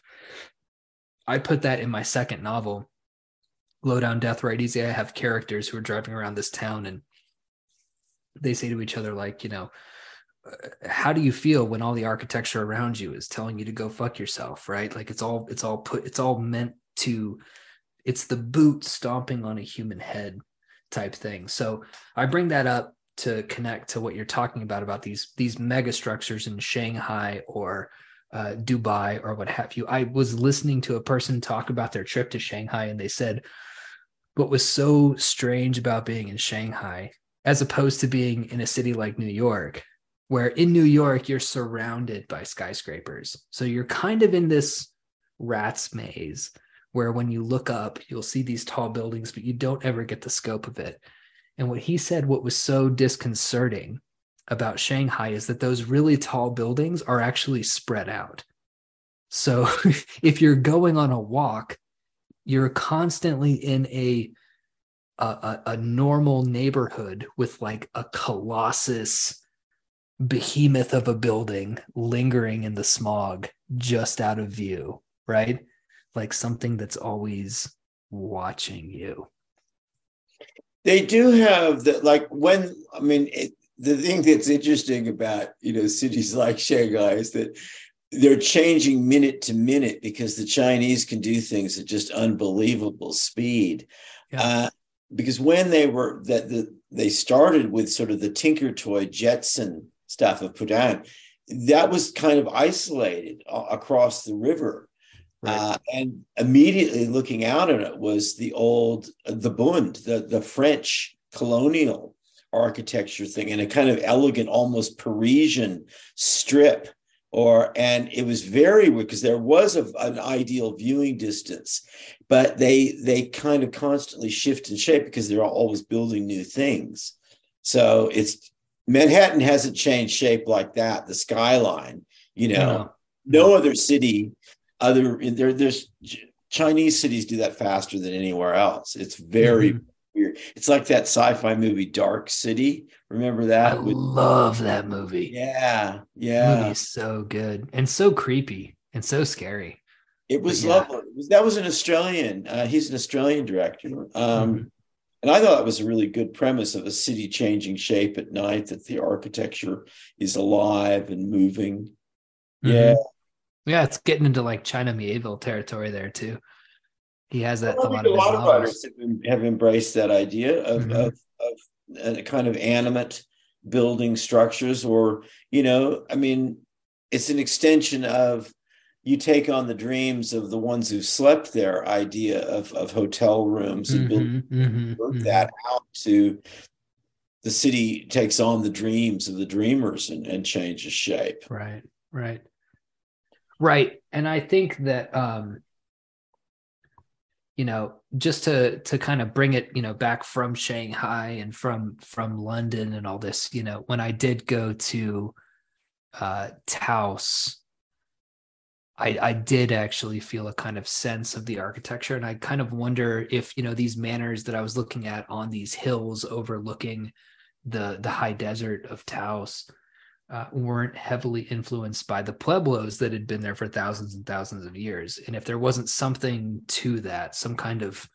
built up history that made that that kind of thing work, to say that I wonder if modern American cities aren't suffering from a kind of uh, uh, uh, ahistorical hypermodernism that that doesn't have any of that kind of conversational feel that some of these other buildings might have. Because I did, and I'm sorry if I'm going in too many directions at once here, but when I did spend a month in Seoul, even though it is very modern and it's been rebuilt since the 1950s for obvious reasons, uh, I did feel a kind of personality in those buildings and the hanging wires and the little shops and the people on motorbikes, which aren't part of the architecture, but they kind of also are. That's interesting. I um, I think that that's something that that uh, I think we could we could look into further, and I think we could bring that back around into sort of a literary or art frame generally of of looking at how cities in particular inform art movements of, of various different times and i i think that while we don't see a uh, a kind of style uh, paradigm happening now um, that's also because i don't think we see any cities that are really artist friendly that there's a kind of culture movement going on but you did make me think that this could all be connected within this episode back to the issues of the puffin censorship of Roald Dahl because it can. Yeah, it can. You know, here we have, I mean, the question that you started with is how long will this trend of, of wokeness cast its spell if if we put that frame on it. Let's just say, let's just accept that idea for a moment of looking at things that way. And that's a question for any social movement, any zeitgeist. How long will that be in fashion, so to speak? And one way of, of making things really linger and have an impact longer term is architecturally. You know, architects as artists, they don't, they don't, they have you know, for any writer who's discouraged about things who don't go ahead, talk to an an architect. Mm-hmm, they mm-hmm. have so many plans and dreams and great ideas that don't go ahead. They eat disappointment, you know, for breakfast all the time. But yep. when you do get a hit, when you do get something over, it's really there in the world in a way that only few writers can really, you know, and you think of the great achievements, particularly say of the 19th century, and landscape architecture would be Central Park, Prospect Park in New York, Hyde Park mm-hmm. in the botanical bar, eh, gardens throughout the British Empire. Um, the great train stations, for God's sake, you know, like this train station in even a city like Cincinnati, you know, magical to be able to create that. I think the New York subway is beautiful. Well, I think I I would agree. I would think I think the great subways of the world, you know, the Paris Underground, the London Tube, the New York, Chicago, Chicago's Mexico. L train, yeah, absolutely. Yeah. I mean, those are magical things, and mm-hmm. they're great idea. They're great models of flux and uh, the movement of of energy, like a mm-hmm. like in a body. Mm-hmm. You know? Got to keep the people moving. And it's also like the MX missile thing of like, well, you never quite know where it will be. And there's a quantum uncertainty. You can't predict the speed and the location at once. I'd love, I think subways are fast. Yeah. Yeah. And I talk about. I think, and, and, and uh, conversely to how much I love Seoul, Seoul's underground, Seoul's tube doesn't have what New York or Chicago or Paris or London have because this is the rare time that David can say that uh, you know I've been to all those all those different various undergrounds. And uh I think I think London was my favorite riding the train on London because you see so many it's so fascinating to go to a country and get on its tube and just pass residential areas and places that people just kind of live. And you think to yourself god people just live here and have lived here forever. It's really cool. And Seoul with Seoul that there are points where you go above ground and you see the city and whatever but there's something very uh well neoliberal for lack of a better term about how clean everything is and how how crisp the automated voice is that tells you you know like you you want uh when you're on a tube you want the voice to come crackling out of a speaker box you know some british woman's voice telling you like the train will arrive at blah blah blah station and, and you kind of can't hear it and you have to ask somebody like what what did she just say they're like oh where is um anyway i don't know. Got on a rant about subways there but i have had some really magical times uh in brooklyn at 3 a.m just kind of sitting waiting for a train with nobody else around. Yeah, or you, those and those really far flung, like uh, you know, to the edge of Brooklyn, like going out to Coney Island, or right. you know, the other way, going up through Harlem across to the Bronx.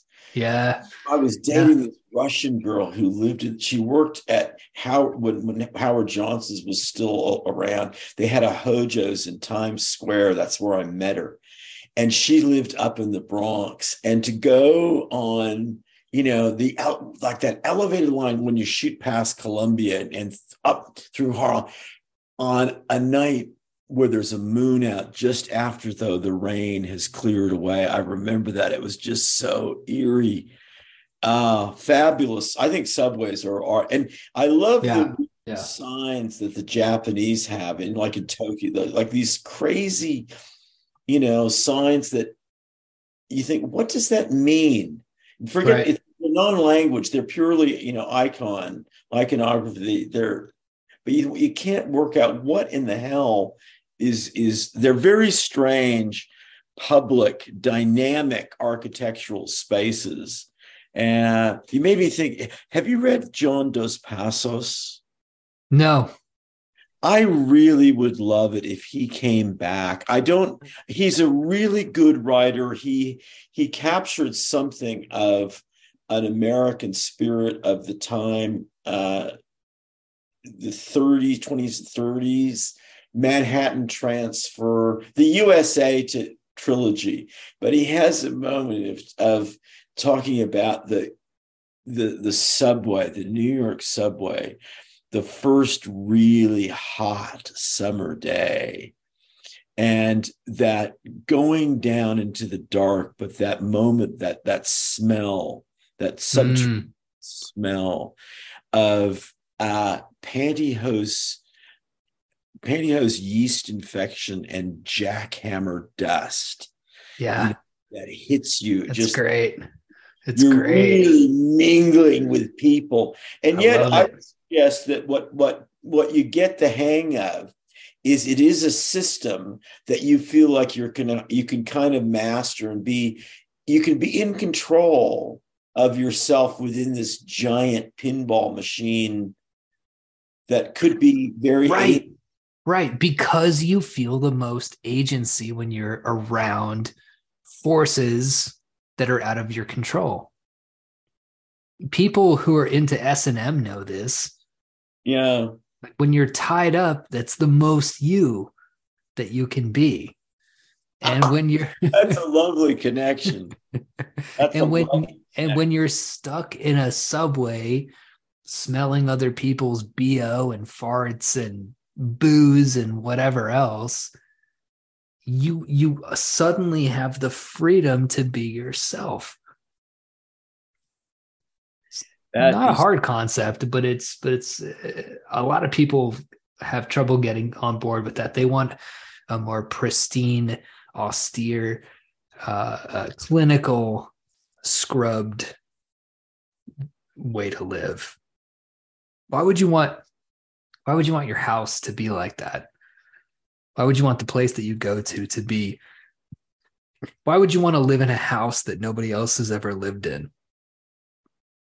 That's a good question. I, I mean, I think that there, um, it's sort of the virgin ethic, that new car smell question. Uh-huh. A lot of things there. I mean, there are people who have very clear answers to that, and I can understand it. I mean, particularly when you move, like as I did when I moved into this place, it had been vacant for almost a year. And there was an awful lot to clean up. And you also mm-hmm. know when you start getting down to that grit level that there's there's stuff you're never going to get. Oh, look, there are people who lived in this house who are hoarders. Yeah. And uh, they put down a new floor here. They did their best, but there was a lingering smell that Rios and I have done our best. And but if we don't keep up with things, and I've washed the baseboards, I've done crazy cleaning shit to try to get this lingering smell out. But as soon as the candles stop burning, a little bit of that shit creeps back in. Uh, okay. Yeah. Yeah. You know what I'm talking about. And it, mm-hmm. it and it's granular, you know, it yeah. really does get into it, it, It's not simply atmospheric. It's atmospheric because it's mm-hmm. extremely mm-hmm. material and it's mm-hmm. everywhere and there's nothing you can do. And then of course, that also reflects on how you think about your own body because that's true of yeah you know it's exactly mm-hmm. the body is uh is a kind of house you know? Why do people have the best sex of their lives in hotel rooms? Like why do married couples have such good sex in hotel rooms? I've always enjoyed hotel rooms exactly for that reason. One crucial well there have been like three or four relationships but there was one the major, major relationship after my main divorce, my girlfriend and I prided ourselves on rock and roll destruction of mm-hmm. hotel rooms. Not really. We didn't really do that much damage, but my God, did we make ourselves feel at home? Because mm-hmm. we can just you make yourself feel completely at home, and mm-hmm. you don't have to clean up. You don't have to clean up, but other people also haven't had to clean up. So there's stuff everywhere. If you, you and her weren't noticing that, you slept there or have humped there, you know. Yeah, and, yeah. Uh, you might, you might, you might have come there. Hundreds of people have come there. Yeah, you know what I mean. Like it's a, it's a thing. It's a texture yeah. to the air. It's an energizing amplification. It's like a lens. Yeah. Doesn't matter how many times they wash the sheets or clean the walls or scrub the shower. Doesn't matter. We all know what's going on. And there's there's a line to this too, because you don't want to go to a hotel that's too skeevy, where you can kind of like see the nastiness, but you want to feel the nastiness. Some of the best sex I ever had was in a hard rock hotel in Vegas. It was a time that I visited before we hung out, I want to say 2012. We hung out after that, right? It wasn't 2012. It wasn't that long ago that you and I hung out there. And it doesn't seem like, but I that that that's possible. I, I arrived here then, so that's possible. It's it's possible. It's, well, anyway, uh, you know, we go to the Hard Rock Hotel. People are smoking in it. Smoking's a big thing too right? Like when you're indoors and people are smoking cigarettes, it's creating this kind of uh, uh, culture in the in the air that you're that you're kind Absolutely. of existing it changes in. the human culture it does and we got there and we showed up and there were these sheets that had guitars on them and a and a shower that was matte black and we were just like oh let's fucking it, it was almost like we weren't the ones who were deciding to have sex. It was like the room was having sex, having. it was like the room was making the decision to have sex for us. You know, I, I mean? like that. I like that. Yeah. I think that's a beautiful idea. Yeah, mm-hmm, mm-hmm, yeah. Mm-hmm. Well, you're in the in the box. The emptiness becomes afraid of itself and needs to do something. So it gets more and more energetic and pretty soon it starts bouncing off the walls and there's right. this orgasm of reaction yeah. yeah. yeah it's that or i mean i would go the other I, I would say it's closer to a house right like it's it's it's well the way that the the polgar quote was presented to me made it seem much more sterile right like much more of this kind of new fresh clean linen uh you know uh, this is your special space that's made just for you when you make a special space for people that's made just for them, you're taking human beings out of a very natural lineage where nothing has ever been for us, even for the people who first made it, because it's been so gradual, you know? Mm. So I think that uh, it, in 2023, whether it's social media or physical space, when all of that has been just completely divested of its heritage, it leaves us with a very strange ambient anxiety that we can't get rid of. I think it ties into our uh, episodes where we're dealing with the question of embodiment. You know, mm-hmm. a, a conflict between classic looks of bodies and almost you know superhero muscles on men amazing you know boobs and butts on women comic bookness and then a complete gender neutral you know mm-hmm. non-binary no no attractive features at all in any kind of obvious yeah way. yeah and then of course artificial intelligence and the sense of moving outside the body into cyberspace and more of a virtual reality. We can't decide where we're living, you know? Yeah, yeah, yeah. When where we really want to live is in a place that is a little ugly, it's a bit lived in. As soon as you go into a space like that, you can you can feel it versus yeah. a virtual reality. Like I don't know about you, but I uh I occasionally look at porn, right? And I'll scroll and sometimes I will just not find anything that looks good at all because it all looks too clean. You know, everything looks too crisp and and it's like an HD shot of like a dick going into a pussy and you're like, "Okay, that's a thing, I guess." But it's all very medical and mechanical right? And then, you know, you might find a video that's a bit grainier and has a bit more life to it. But all these things work on these uh, reverse polarities of, you know, the more the the more convenient, easy, clean, uh, sinless something becomes, the less attractive it is. It also could just be me I just could like that kind of shit. Maybe there are some people who walk into a perfectly crisp, brand new hotel room, never been lived in by anybody else, and they feel at home in that. That's possible. They might be aliens. But for me, I've got to have my shit lived. I felt so at home when Rios and I stayed at an Airbnb in Bath, England, right?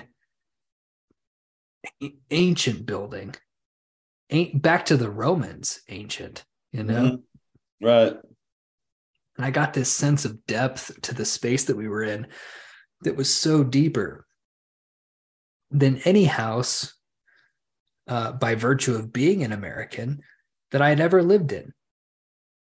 You know? So I got that in Paris. I got that in Montpellier. I got that in Seoul. I got that in London. I mean, there's something to it. History, history through uh, uh, architecture that has been uh, lived in and died in by other humans. Yeah, well, I think the texture and the layering, and you know, it's it's we were talking about last time about you know barbecues and coffee urns that get used and have that sort of flavoring, chili pots. Mm-hmm. You know, people mm-hmm. who are mm-hmm. hardcore chili makers that I know, you know, they really they they need that sort of flavor yeah. into and have the crust, yeah. and with percussion instruments, you know, like particular hang drums or you know metal drums or any really any all instruments that I know, all acoustical instruments, they the whole thing is something that is really worn in. You know, mm-hmm. You don't want something shoes brand new. Yeah, that's a good example. Well, that could be really pain. You know, it used to be, uh, and it still is with certain kinds of shoes that you you better not uh, like like hiking shoes. Like you really need to wear those in over time before you go on a big trek or something. Because if you're out trekking seriously and they're brand new, well, you've got a problem. You mm-hmm. know. Mm-hmm. Yeah. I think that's a good place to to put a pin in that discussion. This has been one of my favorite ones. Uh, I'm wanting to find out just... about our marooned yeah. psychologist, and I just yeah. want to just re- remind you that you're under no uh, Puffin books. Uh, oh, good. Okay, sanitizing her. She can have good, really hot tits and a really great. You can do anything you want. She could be, you know, you can bring her to life in any way. You don't have to neutralize our abandoned psychologist. Yeah, yeah. So the um sorry, just trying to re- read my writing here. Um so the first question, of course, uh, that you asked was does does her being a psychologist give her any advantages on a deserted island? And I wrote in all caps, disadvantage with an exclamation yeah, okay. point. That's we wanted a clear um, direction. So the first note that I have that I will riff on is that uh, psychology is a profession that is dependent upon the the society in which it's built.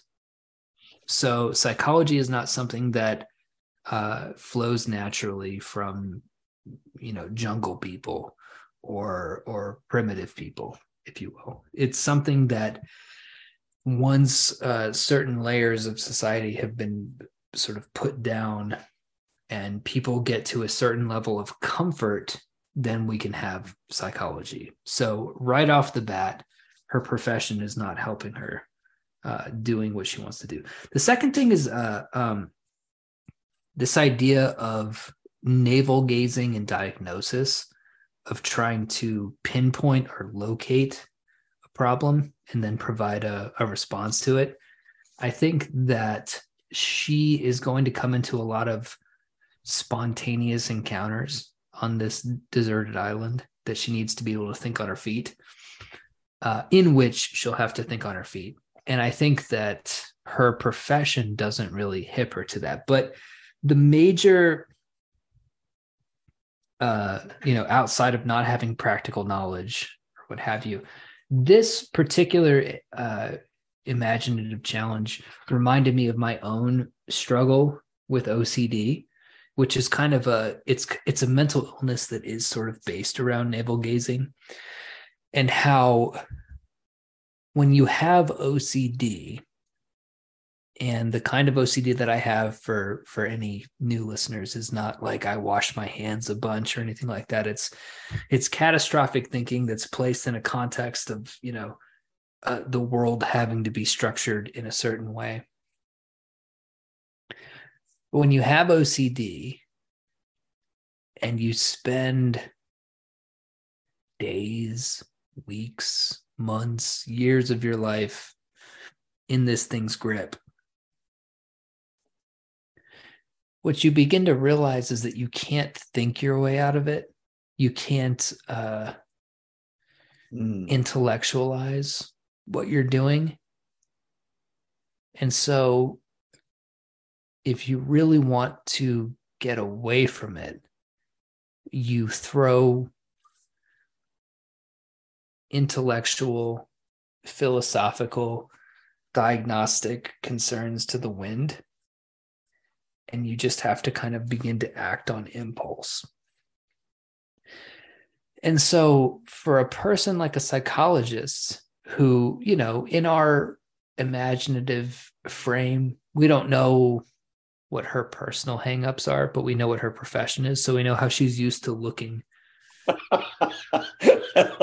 at, at the world. And I think that from an OCD perspective, you would realize very quickly that you have to throw all of that out the window and you have to focus on the very immediate problems that are facing you at that moment. But I, I, I liked this particular challenge because it did make me think about, you know, kind of my own struggles with mental issues and the fact that uh, the way out from them even as i'm saying them in words right now it isn't through words. It's not through writing things down on a yellow legal pad. It's through action and impulse and gut and reaction. And uh, i would hope that our uh, i would hope our psychologist would would figure that out before she died but uh, the prognosis is not good I think that's absolutely fascinating. And didn't I mean it? It you you you took a. There were two forks, and you, you took the fork that I thought you might, but the result of that was very, very, very different. And you, it's interesting because there is a real crossroads, you know, left or right. And one of the, the rules of, of labyrinth constructions is that that then multiplies the next time around. So mm-hmm, mm-hmm, mm-hmm. kind of the principle of like computer bits. But you got to a really interesting point of you can't think your way out of it. That's the situation you said that she's in. And everyone understands that. And I love how that very simple phrase hides so many layers of meaning. And this is a point that I make repeatedly in my textbook on writing the imagination and cognition is that basic phrases do an enormous amount of freight carriage in, in our life, and we shouldn't take them for granted because that connects back to the Bachelard thing of if the house, if its principal function is a shelter for daydreaming, he has a value about daydream and thought that is in direct conflict to what you end up proposing of really you you gave us finally to conclude on the the fundamental binary of thought versus action mm-hmm. And that is the i think a way of looking at one of the great concerns, anxieties, and uncertainties of the modern era is thought action. I mean, think mm. of it. We, have created Ooh, like world that. of intellectual property. Yeah, right, right.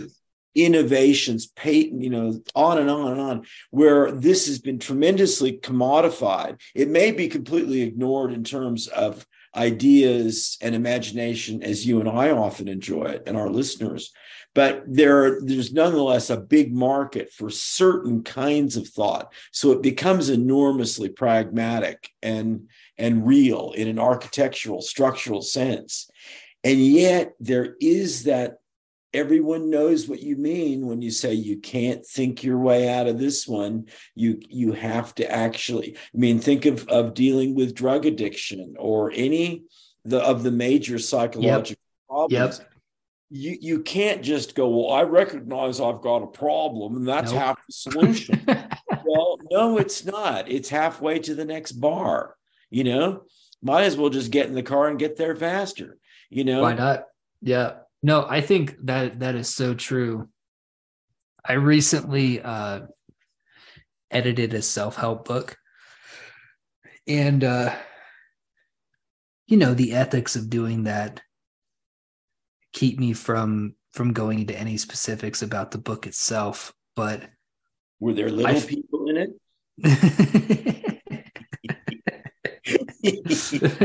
Maybe maybe yes maybe no but when i was reading it this this fellow was a or is i should say he's an entrepreneur and uh, i got a lot of value out of the book as i was editing it and you know kind of turning it into a thing that could be read by multiple people because the value that I got from it was I was like, oh, and this is going to sound like a diss, but I don't mean it this way. I thought this guy's a millionaire and he got there by not thinking. He's not thinking about things.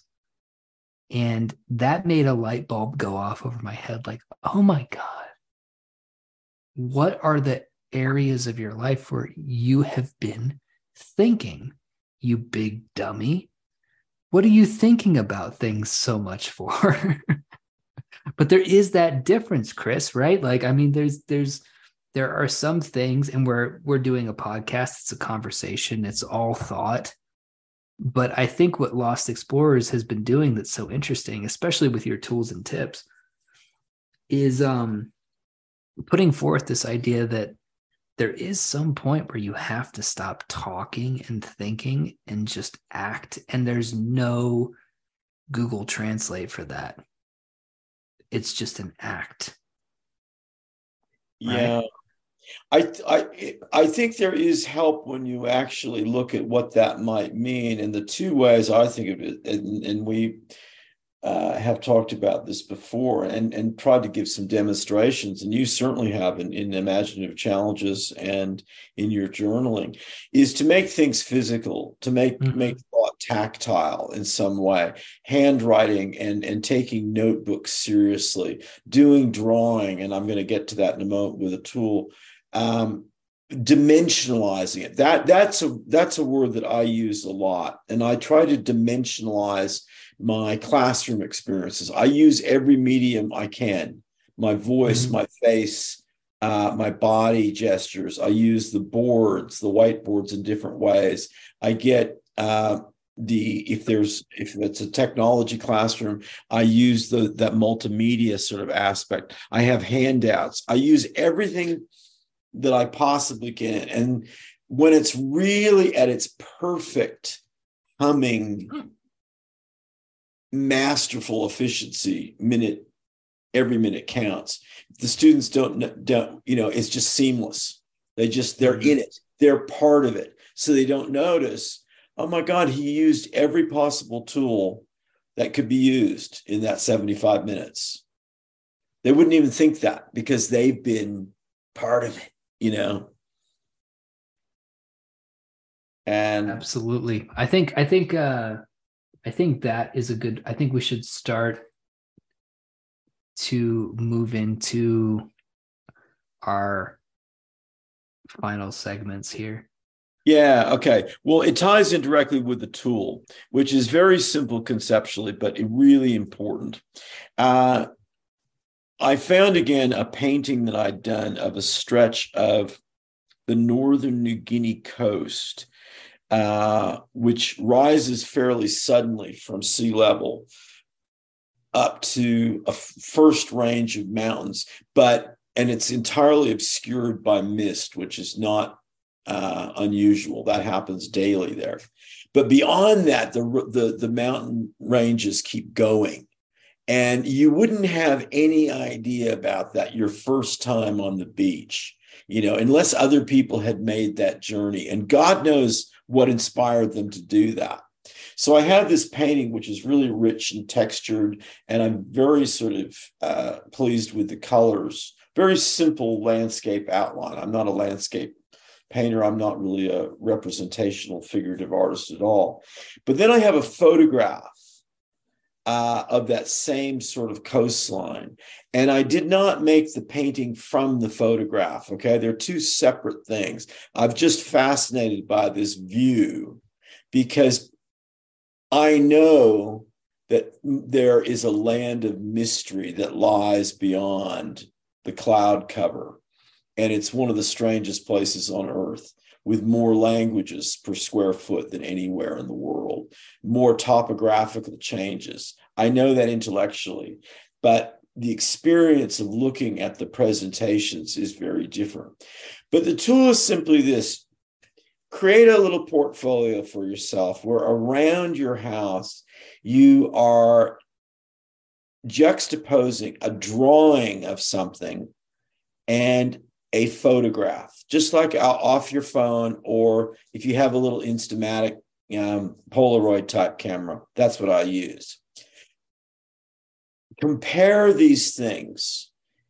Don't make your drawing from the photograph. Have them be, do them at different times so they're dimensionally different in time. And have a look at that over time. When you get about 20 examples of that, something peculiar will happen to your perception of it. And you'll realize the subject, the apparent subject in the photograph and the painting or drawing was never what it's what's there. Mm. You were really doing something else. And I think you know what the real subject will end up seeming to you. And it's quite mm. strange because what you mm-hmm. get is a fragmented mirror. You get a you get an absolutely kaleidoscopic dimensional presentation of your attention. Your the way you look at things. And i think it would be great to think of that from like an ocd point of view. Any sort of characteristic that is very personal to someone they will see this developed very mm-hmm. strongly.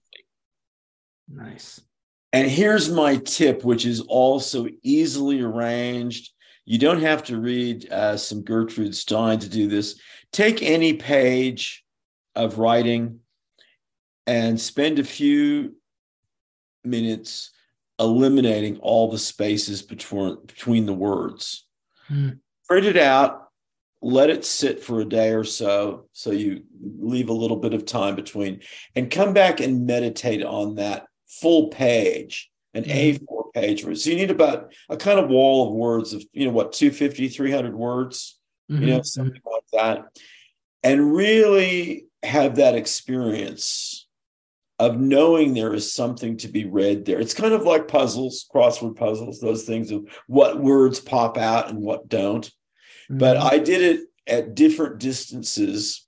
I now need, uh, I, I like at some point need reading glasses so I did it at sort of like a couple of different spaces, you know, from very close up to sort of at a remove, trying to read and also just letting it be a wall of, of mm-hmm. characters. Mm-hmm. Mm-hmm. You will experience an interesting shift in your perspective. That's you awesome. Will. That's awesome. Have you been dreaming? Because man, I can I tell you really quick before you yeah, tell me yours. Tell me yours. stuff. So I have been having an ongoing serialized dream every time I close my eyes. It doesn't matter if I'm going to bed at night or closing my eyes for 30 minutes while Gus naps.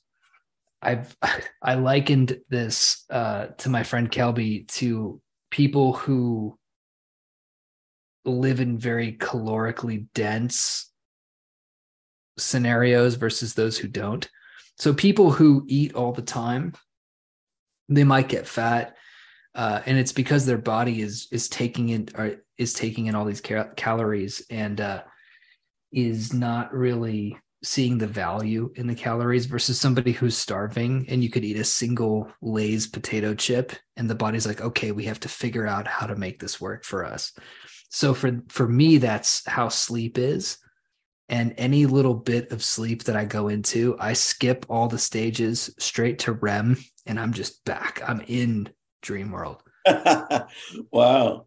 But I had a really uh, kind of disturbing one where I picked up, it's all in this kind of cyberpunk post apocalyptic city with a bunch of steam and, you know, vents and neon and all this kind of stuff. But the part that stuck with me when I woke up was that at a certain point I found a baby on a sidewalk and I picked the baby up.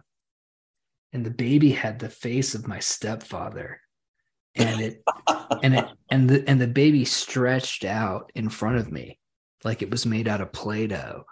And I looked at its skin and I saw its diaper, and around its diaper it had all these claw marks like somebody had been use like using their fingernails to scratch the baby around its stomach. And then when I looked back up to its chest and shoulder, mottled sickly green and red around it. And then the baby's face, my stepfather's face, began to cry and its jaw slowly also began to sink. and that's when I woke up.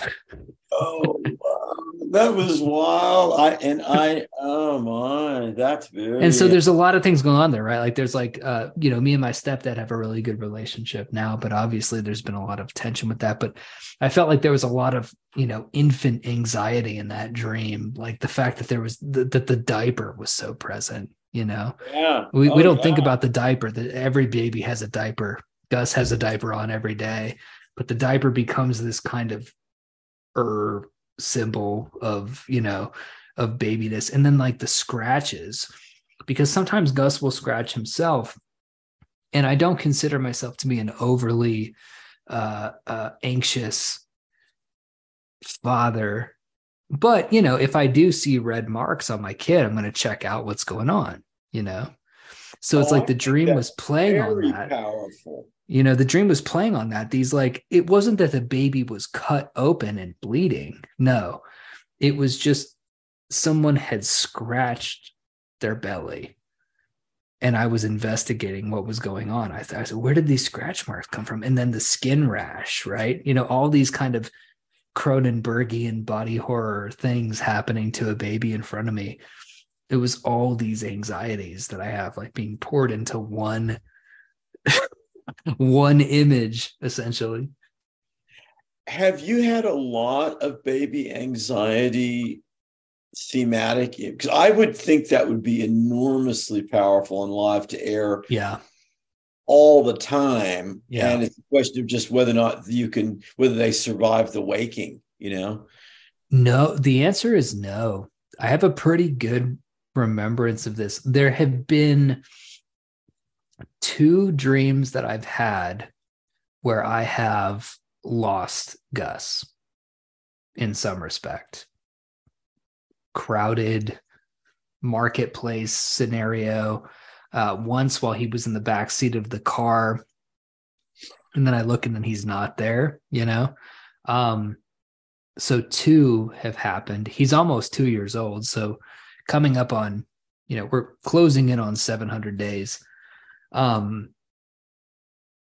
but that was probably the most overt baby dream. I th- i haven't dreamt a whole ton. I've gone through phases and you've known about all of them because i've talked about them on the show. If i'm not talking about my dreams on the show and you tell me your dream and i say all right everybody good night that means i haven't really been dreaming. Well, I think you yeah, and I I understand that. I think your your uh, sleep cycles and the demands yeah have been such that you probably just you know really just crash out, and uh, you would certainly I think remember baby anxiety dreams. So when you have uh, that, that's you know that's why you do. You know. yeah You- yeah yeah of- yeah i don't i don't have a ton of anxiety in general though you know in in my in my life although i do think the little bits that i have had perhaps over the two years of gus being a flesh and blood being in front of me kind of culminated in that very strange it's interesting that it was my stepdad's face too Yeah. You know? I would need to know more to sort of understand that aspect of it, but I take it that surprises you. It If that- does, yeah. that It does. We get along pretty well. We get along Yeah. pretty well. But and yet there he was. Yeah. Well, I think that's a good way to think of it. I never, uh, and I have to remind my you, you there no, apologies for dreams. Accept them for for what they are, and uh, if someone you know appears in a certain way, that's that's just the way they. I for years had well, almost every dream I've had of my stepfather has had a, a an some level of discomfort and distress and Mhm. uh, something not malignant, but but not good either. And I just Right. let them go and say, well, that's not my problem. I don't have to take Right. responsibility for that. Right. But well, that's okay. Thank you uh, for sharing. Because I, Yeah, I sorry to hijack that. I well, do I don't want to be always the the fo- folks. I think it's good to share that back. I had one interesting image, which I don't have the dream connected to it, but let's it. We might as well think of it as an art exhibit of this frozen in time corporate presentation museum. So it's like a gallery of these scenes. Um, it wouldn't be clear whether these are sculptures made of, say, like a fiberglass kind of thing, but they're ultra realistic. And all the people are frozen. It's like mm kind of like those Robert Longo drawings that we talked about mm-hmm, last time. Mm-hmm, mm-hmm, and what the medium is to, they're all dimensional so they're they're actually they're not holograms and they're they're not uh you know two-dimensional images in some way they're they're three-dimensional and they are in that sense mannequins but as i was walking through this gallery and thinking well this is kind of an interesting time capsule of what sort of a caricature of corporate presentations updated to sort of the Twitter San Francisco, Silicon Valley sort of level. You know, there'd be service dogs and, you know, cappuccino machines and, you know, kind of a, a fanciness to it. But I noticed that all of the body parts were wrong. They didn't, you know, the heads weren't on backwards, but they none of it was was was fitted properly. It had all been broken apart and then repurposed back together in a very curious way. And I love that sort of image. I thought I would love to be able to um, to do that as a sort of an artist or sculptor of some kind.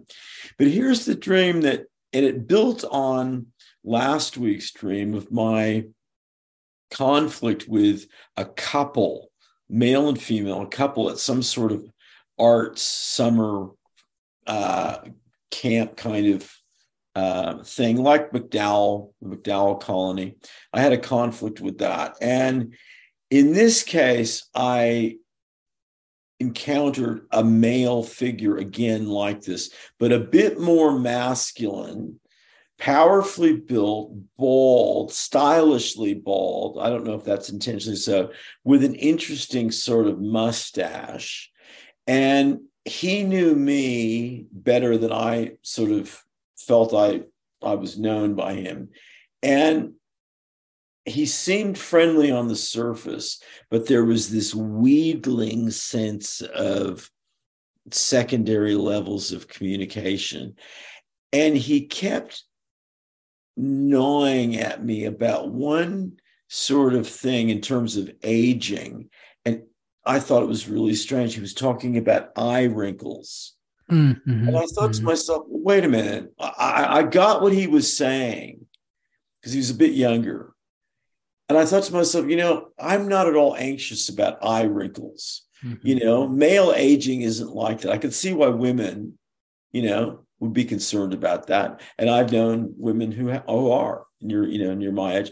But if you're male, you're worrying about like if you're getting up at night to have a piss and about how hard your erections are and Boners all sorts big, of yeah. other things you know there's mm-hmm. there's no connection and he kept pushing this eye wrinkle thing and i really i thought this is really sort of creepy but he was I, w- I must have been waking up because i was starting to connect him with that other dream last week's dream mm-hmm. about mm-hmm. this guy and then he mentioned his name came up and his was Claggart and that suddenly brought it all together. Claggart is the villain in Melville's Moby Dick. Mm-hmm. He's the guy who drives Billy Budd crazy to violence because he knows about Billy's stutter. And mm-hmm. the typical reading of that was, you know, really Manichaean good versus evil. Claggart can't stand Billy's innocence and natural vitality. But when I was in grad school, I, I wrote a, one of my best essays ever in terms of literary criticism, blowing that traditional theory open. And I said, look, this is uh, a very insidious, closeted homosexual who can't stand loving Billy's masculine beauty and boyishness and a, a, a kind of natural aristocrat and Claggart is all in the shadows of this cloistered and un, unexpressible homosexuality. And I woke up thinking, I wonder if that is the, the hint of what has been the problem with some of these, these repeating male figures that have been problems in in my life that kind of you know subterranean. I was going to point out when you were mentioning that he kept pointing out the eye thing. I said it sounds a bit gay to me. Yeah, it felt gay. Yeah, it it what, what now I think about it, I think it's really clear. Yeah. Mm-hmm. Mm-hmm. Mm-hmm. Yeah, that's it. So so. Are you are you grabbing something deeper from the dream in terms of the masculine vital Billy Budd versus Claggart dichotomy, or was that just the the kind of perception that you had on it? Well, I think first of all that that the the Billy Budd thing, the art, you know, the essay that I wrote years and years ago, is really uh, looked at some of the the issues of um, homosexuality in Melville in new ways, and I was I think was really right. And when I, I actually have that, um, it's called Dark Satyr, and it looks mm-hmm. at homosexuality in um, Benito Cereno, uh, mm-hmm. Billy Budd, and I mean, I think people understand that in Moby Dick, it really, I mean, you don't need to sort of make that case there, but it's an undercurrent in Melville that's very, very confusing and difficult. But Claggart is one of those figures that I've I've known a lot, I've I've actually seen that come up a few times. It's a kind of, of psychological predation. And I think of them as predatory people. And I've known a few people like that. And when I was younger, I didn't know how to deal with it because I I felt so alienated by that strangeness. They weren't straightforward. They weren't the obvious physical bully or the gangster or you know someone really kind of coming at you in a very direct way. Mm-hmm. And probably, I mean, you might be the same. All of my best male friends growing up first had a fight with, you know, it was what you did. My stepbrother and I fought every day. We mm-hmm. we took ambush to an art form. We mm-hmm. would like really hurt each other, and people would go, you know, you can't do that. And they said, you know, is this something that's you know terribly wrong in your adult environment? And we said, no, this part is the good part. They're letting us do that. you know, is, we're having fun. Yeah. So I think that's where the subterranean, uh, it's not the only time that I think where people are broadcasting and projecting in very insidious sort of sub ways. But I think there is a lot of um, closeted sexual uh, instinct that I've encountered in my life that I haven't known what to do, how to deal with it. Right. Because I've always gotten on pretty like if someone's if a guy's straightforwardly gay, I haven't really had that many. I have had an issue with that. I remember when I was a uh-huh. hospital orderly, there was an ICU nurse who was uh, very gay and very accomplished. He was, you know, the highest level of nurse you could be. And he just made my life a living hell whenever I had to go to the ICU. and finally, you know, a really down to earth, uh, black male nurse, which was very unusual then. And he just goes, Look, Roger's got the hots for you. And he knows you're not gay. That's what this is all about. I said, Really? Is that? He said, Yeah, he's a vicious guy, but he's really, you know, that's really all it is. Just put mm-hmm. that frame on it. And, and, and that was fun, you know? Mm-hmm. Mm-hmm. You know, he just, mm-hmm. you know, it, it made perfect. It was really so basic. I thought, okay, you know, and, uh, mm-hmm but it's when it's the Claggart figure is one of the most interesting villains I think there is because it it is very very uh, ambiguous what what is driving that. But if you th- if you think of it as Claggart is just so he's in his own box and his the emptiness is so afraid of itself. There's mm-hmm. nothing nowhere to go. Boom. That's it. God, I love the idea of the the baby. Oh my god. yeah, let me just press the stop button.